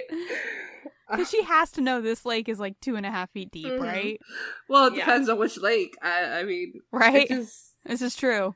What bridge? Uh, Jam Hands is such an iconic rant to me. Yeah. Like I remember it all the time. Like that is one of Luke's like number one rants in my mind. Because kids Jam are And Hands. sticky. totally accurate. Like Yeah. kids who have just washed their hands are still sticky. I don't know how, but it's true. I have washed jelly off of Charlie's hand so many times, and then she'll put her hand on my arm or something, and I'm like, how? Yeah. How is this still sticky? Yeah. Why is my arm purple? How did you do this? We just washed this. We have not touched the jelly since then. When I used to work at the school, the janitor knew that I hated uh, waffle stick day and pancake corn dog day because there was syrup. syrup is like Oh. jam 2.0. Yeah. Syrup is the Yeah. glitter of the condiment world. And it is so sticky and awful. And you give an entire school a little carton of syrup, and you find syrup everywhere for the next week. I get Yep. it, Luke. Jam hands. But Jess is not a kid. Jess is seventeen. Well, he is still a kid, but he's Right. not a child. He's a year away I from being sincerely a, hope that legal Jess does not have jam hands. Oh, I was gonna make a dirty joke. We're gonna move past that. Um, Good call. but Babette walks in, distraught, doesn't even knock. Have you seen Pierpont? Yeah, just doesn't even say my gnome. She just says that Pierpont is missing, and Yeah. Lorelai hasn't seen him. Like she knows exactly who Yeah. they are talking about. Um, The gnome Luke doesn't, and No, as he's soon normal. as soon as he knows that this is a gnome, he knows where it is. Yep. And he knows that it is Oh, yeah. coming back. Um, before he leaves, though, he tells Lorelai, "See you tomorrow for with your Danish," implying Mhm. that he saved her Danish. yes. Aww. Very They make sweet. up. All is well with the world, all because he pushed Jess in the lake. Yep. Yep. well, Luke is on a rampage. He goes back to his apartment Mhm. where um Jess is still smoking, and he just dumps Mhm. everything. Patches, Yeah. Yeah. nicotine, whatever, gum, anything. You're implying you're that not Jess gonna smoke is anymore. done smoking. yeah. Um, yep. And he just he's Luke on finds his dad voice. Yes. Yeah. He's on a tirade, a very Mhm. righteous tirade. It is bonkers to me that Jess not only stole the gnome, but then hid the gnome in Luke's apartment. Like, if I was gonna steal garden furniture for the sake of stealing it, I'd like throw it in the lake, right? I wouldn't Right? keep it on my possession. Like, Put it in somebody else's yard. but no, Luke knows Cause exactly where to look. Because later on, is. Jess does pranks, right? This would hmm. have been a Yeah. perfect time to like pretend to kill the gnome or something somewhere else. Yeah. Put a chalk outline of the gnome in front Right? of Doose's. yep. to be fair, though, in terms of like finding it in Luke's apartment, there can only be like two places exactly. to chat. Yeah, There's like well. the closet or the closet. The other closet. Um, but no, Luke is just like, nope, you're going to school, you are graduating, you're gonna work for me in the diner. Like you You're don't get gonna to fall do off this the deep anymore. end. Yeah. Um, yep. which is honestly what Jess needs is Yeah. like an adult who's gonna give him tough love and give him boundaries because he hasn't had that before. And I love Mm-hmm. when Jess's response is just, oh, I'm just gonna take my stuff and go. Yeah. And Luke says, Where Mhm. are you going? Ow. At least I asked. He's figuring it out. At least I asked. tried. Um, but it, what's so interesting is, you know, Jess is awful in this episode, right? Mhm. yeah. hmm But later on, we're gonna get a scene between him and Luke where he just thanks him, and like I'm waiting for that scene Yes. Because this is But the payoff what is have a while. Yeah, Yes. Yeah. but till Um, but- then, Actually, I think our final scene is. It's not. I mean, I think it's a better version of Jess than we have. oh yeah, definitely. Uh, Yeah. Because Rory, at the end of her last scene, went out because she needed a folder for her Mm-hmm. article. Um, Mhm. And so we run into Rory with her folder, hmm and Mhm. she sees Jess. Yeah. This is the Jess that pulls you in. We know. Yes. Right? Yeah. This is the Jess that makes you think, "Oh, I'm in love with this kid." yeah. Um, Yep. But Rory's vaguely upset with him because you know Mm-hmm. he ran out of this dinner, yeah. Yep. and Jess is very sweet with her. Yeah. He finally found somebody he connects to in this town hmm And without really knowing her. Guys, I He's- watched this scene so many times as a kid. I Yeah. rewind it. his disappearing it. act. Y- Yeah, Mhm. and then like the whole like um howl thing about like I read it about forty times, and like Mm-hmm. uh I thought you didn't read much. What is much? What is much? Wow, what is much? Yeah. Oh my gosh. He's Loved cute. Uh, I do like that Rory calls him out on stealing her book. Well, Um, Yep. she offered to loan it to him, and he had to steal it. Takes it when she's not And looking. he had to write notes in the margin, which she mm. seems okay with. I would I am hate not. that. I'm not a writing in my books kind of person. I'd be like, Yeah. buy me another copy because you have ruined this Right. Although I tried to be. Like after this, I was like, "Ooh, maybe I should write." And then I hated well, it. If a if a boy who looked like Jess Mariano wanted to write in one of my books, I guess maybe he could. No. um, and she calls him uh, Dodger after Dodger from Mm-hmm. That is, Oliver's like- Twist. the one kind of flirty moment, I think. Yeah, yeah. Um, It and it is. takes him a second to pick up on it, and then he does, and she's clearly like impressed. well, it would have Mhm. taken Dean forever if he would've ever had to would go have. to Oh, a let's be fair. Dean would not have Yeah. gotten it. So, No. like, even though it takes a second, that is way quicker than uh than Dean would have done. Oh yeah. Mhm. And that's Mhm. one of the things that we will learn about Jess is that like Jess is able to keep up. Oh yeah, Jess is Yeah. able to give it back. And is that the thing? Is that Dean can keep up with Lorelai, but not Rory? and Jess can keep up with Rory but not Lorelai. Jess doesn't want to keep up with Lorelai. Well, yeah, that's that's also well, that's true. the thing, though. He so he chooses not to. Yeah. Mhm. he could Whereas. Dean, yeah, Yeah. Ugh. Well, and actually, honestly, looking at it from that point of view, like it totally makes sense why Lorelai is so Team Dean later on. oh yeah, why definitely. wouldn't you Yeah. want your daughter to stay with the boy who's weirdly also in love with you? right. But that was just his first episode. Yeah. Mhm. He is here to That cause some havoc. Put a wrench in a relationship or two. yeah. yes.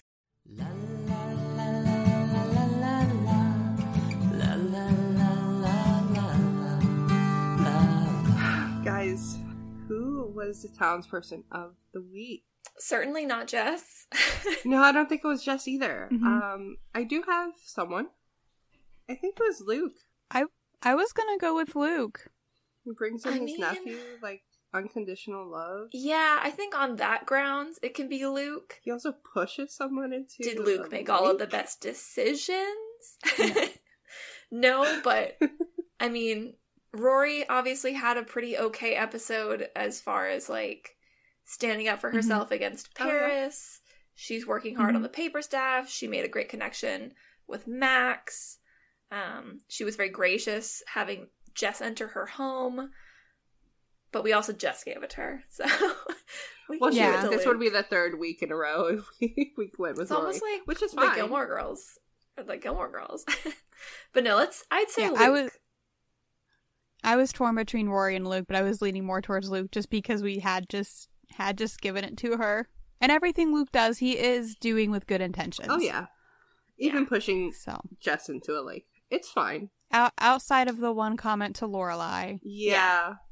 Mm, now I'm torn because that was a harsh yeah. comment.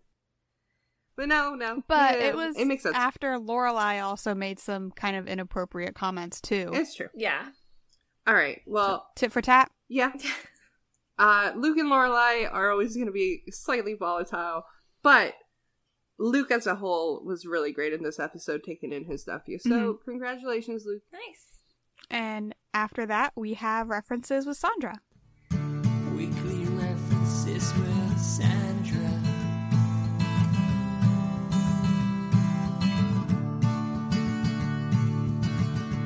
Weekly references with Sandra.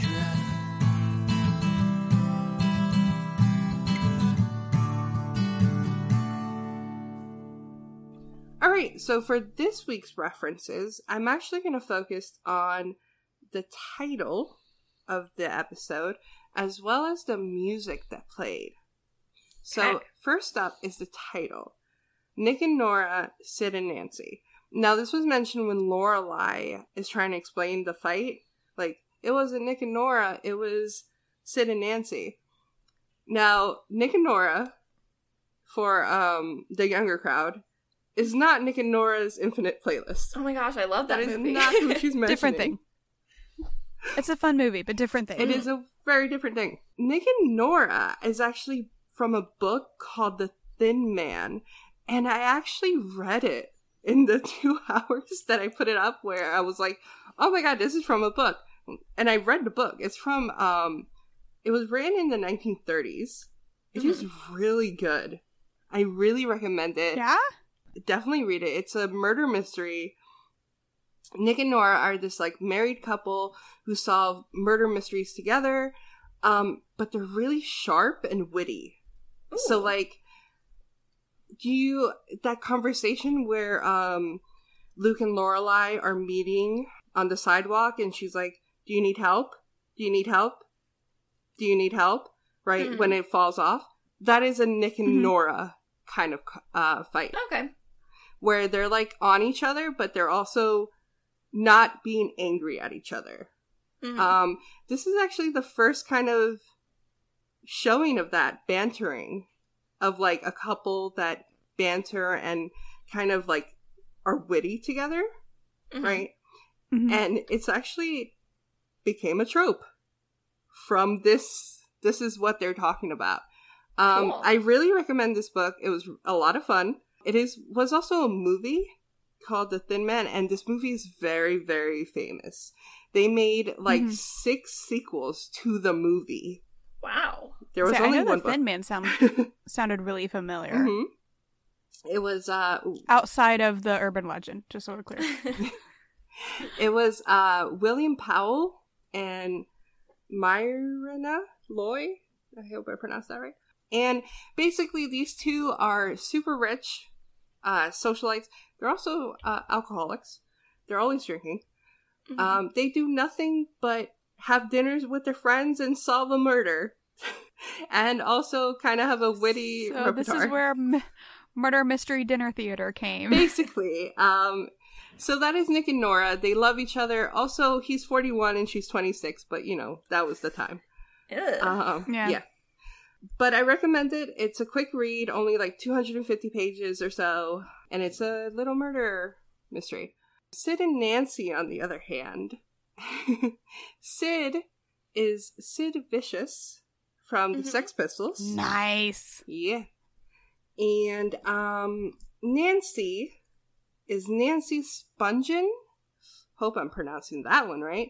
Um also known as Nauseous Nancy by the media. okay. Yep. Um so Sid and Nancy this kid, Sid Vicious. He was born in 1957 in England. He died in 1979, so if you do the math, he was 21. He was in the Sex Pistols.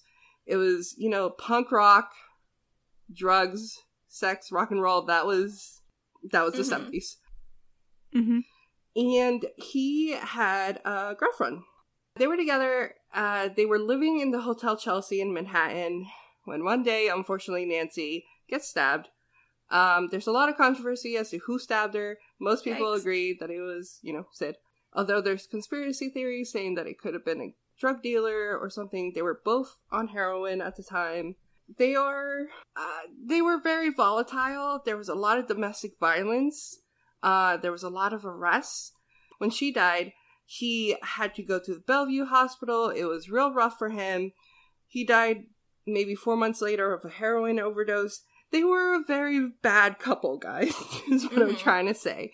so Um, this is a prime example of passion does not equal love. exactly. It was. and not all love is healthy. Exactly. Very toxic, very awful. She was 20 years old when he when she died. He was 21 when he died. It was a young couple who unfortunately uh went through hell together. Mhm. And Mhm. so this is what Lorelai compares her argument to Luke to. This Sid and Nancy instead of Nick Mhm. and Nora who are, you know, just witty and bantering. So that who that's who they are. Um just in case you were ever wondering what the title meant. Now, I want to focus on the two songs. Um the first one was This is Hell, and this is obviously when um Jess looks around Stars Hollow and this song was performed by Elvis Costello. So Elvis Costello is um, a musician. His real name is Declan Patrick McManus. Hmm. Yeah. Um, and he is from Britain as well. He's from London. Uh, he was also in the in the early seventies. Uh, later on into the punk movement. He's been around for a while. I don't have anything specific about This Is Hell, but if you ever want to listen to a song by him, listen to Alison. I really like it. It's a good song. And then the second song that we hear is Girl from Mars. And this is when Jess and Rory are talking. And um, the line goes, um, I'm in love with the girl from Mars. Right? I think giving us a little bit of foreshadowing that there's going to be something romantic happening. Yeah, not very subtle foreshadowing. no. right? Um, and this is a song by the band Ash. And Ash is a Northern Irish rock band formed in 1989. They had like some modest hits, but they've never really taken off too much. Um, I don't believe they're still touring. The last time they released an album was in 2018. But Hmm. if you ever want to listen to them, that's who it was playing. It was Ash. Um, but yeah, that was the title and the music. We don't usually get music in Gilmore Girls. So I feel like whenever Yeah. we do, Mhm. it's like they very specifically played that song. And Ash's song this um girl from Mars, it was like on the Gilmore Girls soundtrack. Oh, So like Oh, they okay. obviously thought it was very important. So Mhm. yeah. But after references, we have books. Books,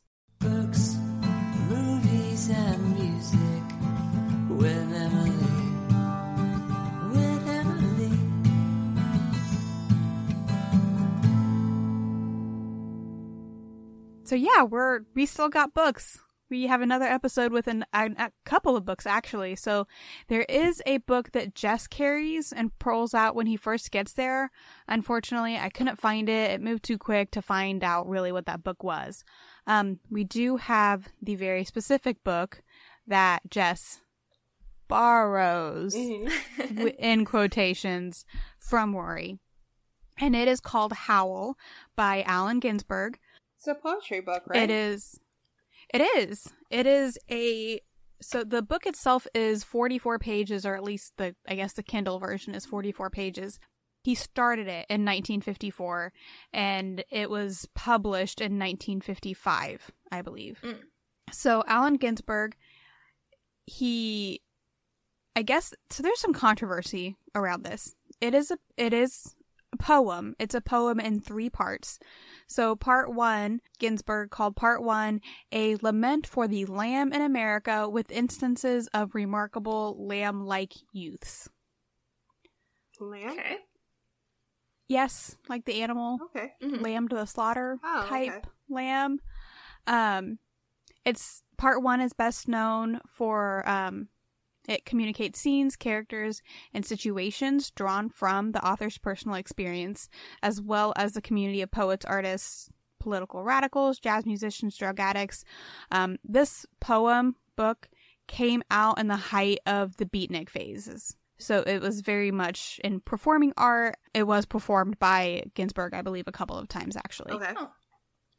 So part two, it, he says names the monster of mental consciousness that preys on the lamb.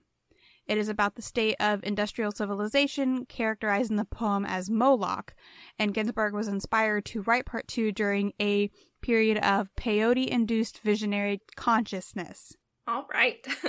Yeah. And then part three is a litany of affirmation of the Lamb in its glory. It is directly addressed to Carl Solomon, which Howl is also known as Howl for Carl Solomon, but it is directly addressed to him, whom Ginsberg met during a brief stay at a psychiatric hospital in 1949. Um, and then there is also a footnote section as well, um, characterized by its repetitive holy mantra, an ecstatic assertion that everything is holy.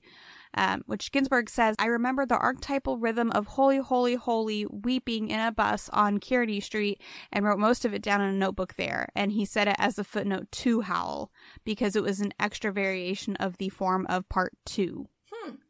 What's interesting about this book, it or about this poem, it contains many references to illicit drugs and sexual practices, both hetero and homosexual. And there was actually an obscenity trial Wow. in 1957. Customs officials seized 520 copies of the poem that were being imported from England on March 25th of 1957. On June 3rd, uh, Shig Mor- Murao, it's M-U-R-A-O, um, the bookstore manager was arrested and jailed for selling Howl and other poems to an undercover San Francisco police officer. Okay. Undercover book cop. Wow. right? Um, do Um, you think this is why Jess thought that Rory would go with him? Because she has this uh, book about sex. I don't know. Maybe. I mean, at this point, Jess doesn't know that Rory has a boyfriend. Yeah, no, he, He really doesn't know anything about her other than that she reads a lot. Well, it's also And and the first thing he grabs is Howl. Yeah, It's interesting that he says that he's read it like 40 times. Something about it Yeah. must have really Yeah. stuck with him. Mm-hmm. interesting. Yeah. So there's also a controversy around it as well, um, that it was written as a performance piece and later published by poet Lawrence Ferlinghetti of City Light Books. Um, and it was perpetuated by him as part of his defense case during the poem's obscenity trial. Um, upon the release, him and the bookstore manager were charged with disseminating obscene literature, and both were arrested. And on so final verdict, the poem was not obscene. Well, Oh, that's good. Poetry is not my bag. It, I'm sorry. I I tried and just got confused. I will say I did So- I did Google it and the entire poem is just like widely available online. So if anybody is curious is about yes. what absolutely tickled Jess Mariano to make him read it 40 Mhm. times, you can easily find it yourself. Yes. Literally Google Howl PDF and it is like literally the first thing that pops up. Yeah. Um, same So, with yeah. um, with my book, The Thin Man. Oh yeah. oh, yeah, awesome. Okay. I'm looking at it too. Cool. So, free books for you guys this week The Thin Man and Howl by Allen Ginsberg. Howl by Allen Ginsberg. Thin Man was not by Allen It was not. It's by um Dashiell Hammett. So, The Thin Man by Dashiell Hammett. Okay, but that was books. After books, we have Fashion with Jess. Making fashion choices, making fashion choices, making fashion choices with Jess. Right. So season 2 has kind of been a little bit boring in the fashion world. Uh, we still haven't had any really standout looks. This was another mostly casual uh, episode, and I know that we chatted quite a bit about the episode, so I'm going to keep fashion pretty short. So, my best dressed of the episode, we've already discussed it. It's such a good look.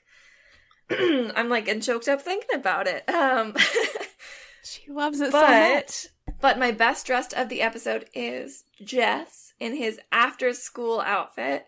Um, he is wearing a light kind of blue gray thermal long sleeve top and jeans. Everything fits him perfectly. He just looks so good. Um, I don't think I've given a boy our best dressed yet. Maybe. Max. Maybe Max got a special mention the first time we saw him all dressed up.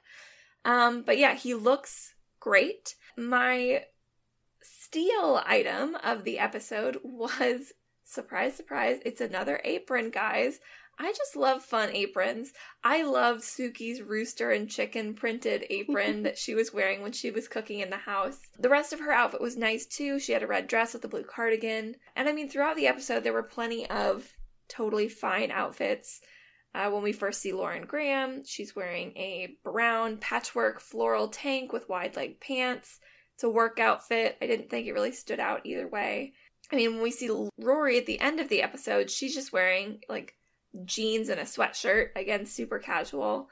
I did not have a worse dressed. I didn't think anybody was doing anything atrocious.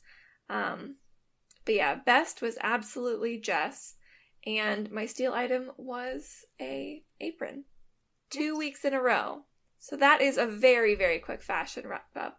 I am very hopeful that as we uh, move on into the season, we get a little bit more interesting fashion. I was a little bit disappointed that we're finally back to Chilton because it means lots of Chilton uniforms. Yeah. Um, Mhm. but we will see. Fingers crossed. I know that they have lots of good fashion in later seasons, so hopefully season two is not just like a, a rough one.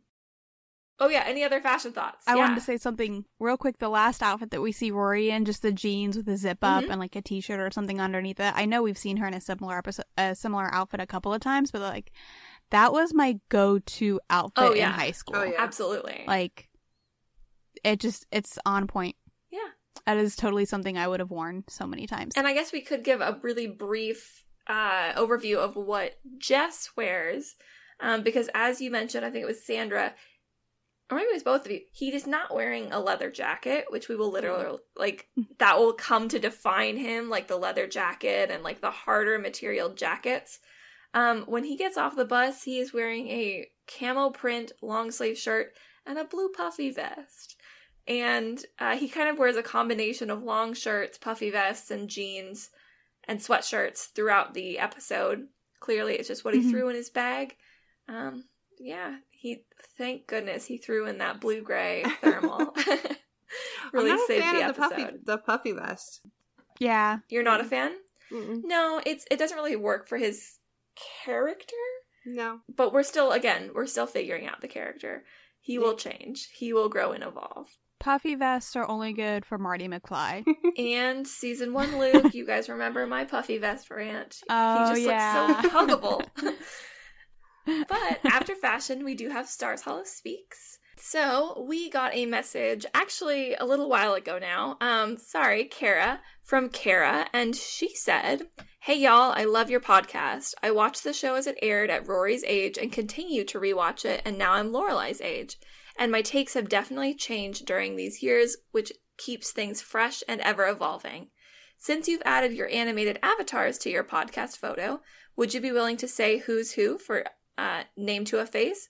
Privacy concerns understood if not. Thanks also for the discourse. I'm really interested in your opinions on season five. So, uh, thanks for noticing our um, little avatars for one. Those are thanks to Emily's incredible cousin. So, thank you for those. Shut up. And yes, she's an amazing artist. as far as who's who, um, so I guess what's the order from left to right? Left is Sandra. yeah. curly hair Center me. is me, Jess. I'm the one with the pigtail braids. And then the right is Emily. So Sandra, Jess, Emily. And if you scroll back in our Instagram, we actually have posted pictures of ourselves um, from when we went to dances. We shared some of our favorite dresses. So you can see our faces in that. And every now and then we pop up in uh, our stories. But Mhm. hopefully that helps you put a name to a face. And thank you so much for listening to the podcast. I do think on our new icon for our uh, podcast too, we have our names in order of the pictures as well. Yes, we do. For the the image icon. Yeah. Just to help.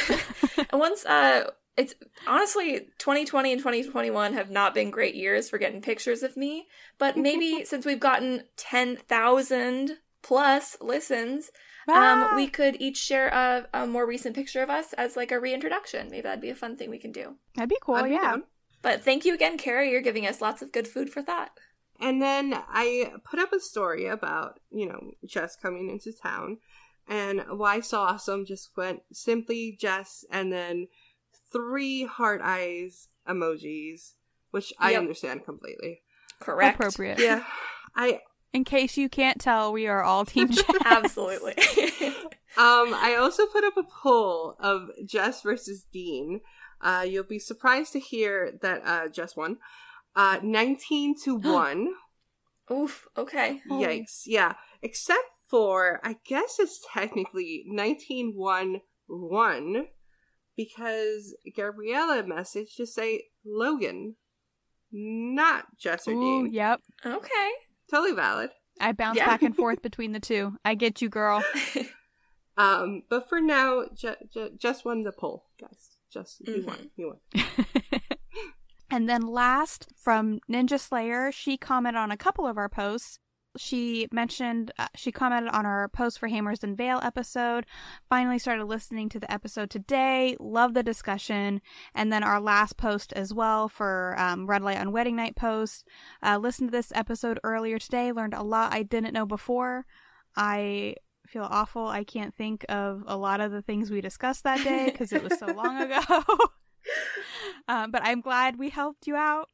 And then she also sent us a message as well. She says, I think it's really amazing that Milo and Alexis didn't have to do a chemistry chemistry read together and then it was just right there from the start. Also, Girl from Mars was such a perfect song choice for the last scene and notes in the margins. Just such a perfect introduction for the beginning of this romance. I agree. And I think we can all do a hard agree on that. Yes. I do want to give one final uh, shout out. So Ninja Slayer, she did a Luke's diner carving pumpkin for Halloween. How cool. It's on her Instagram. I gotta say, she did a really good job. oh my gosh, I have way to go better check than now. pumpkins I carved. so way to go! Thank you for the comments and fantastic Halloween carving. And thank you again to everybody who uh, checks out our Instagram stories and likes our posts and comments and um, keep the Apple podcast reviews coming. Those really help us get our podcast out to new ears. Uh, and Yes. as always, all of our uh, contact information will be at the end of the episode. All right, guys. I know this is the moment you've all been waiting for. It's coffee. Um, Yes. okay. So first and foremost, there is a scene where Lorelai uh, orders a cup of coffee, drinks a little, and then Rory comes in. She's ranting. She takes the cup and drinks a little. So they share a cup of coffee. Mhm. Um, so I'm marking it down as half. That's fair. We're getting half That's fair. this time around. So uh, Lorelai had one and a half cups of coffee, hmm and Rory had two and a half cups of coffee because Rory decided to keep the coffee and give the Danish to Lorelai. Has Rory ever had more coffee than Lorelai before? I, it's very rare. I don't think so. um, it Feels like happened special when um she had her long day um doing schoolwork during the weekend. oh, But besides that, no, not usually. Okay. Yeah. But it was a it was a tough Well, Rory- tough couple days for Rory. Rory did have a little bit of a tough, Yeah. epi- yeah, a tough episode. But um that was this episode, guys. Jess is here and Finally. I love the banter between these two, so like I can't wait for the season. Honestly, it was so refreshing watching this episode. It just feels like the start of something new. Mm-hmm. Like, Yeah. we're finally getting into new people, new content. The Season world is our one- oyster. Season one is so Mhm. nostalgic. It's so cute. It's so innocent. Season two, though, we need we need the juicy The yeah, drama. The drama. yes. Yeah. Well, I mean, next episode, we'll get even more. It just keeps going. and maybe Dean will be in an episode. I don't know. yeah. Who's that? He's the new Who's Max. that? Who's that Who guy? is he? He's got to be in the next one, right? Mm, We'll see. we'll see. But anyways, this was Sandra. This is Emily. And this was Jess. And Bye. we'll see you in the next one. Bye. Thanks, guys. Bye. Thank you so much for listening. As always, you can reach us on Instagram at townmeetingpod or email us at townmeetingpod at gmail.com. And now you can support us at buymeacoffee.com slash townmeeting. Hope you guys enjoyed. Bye.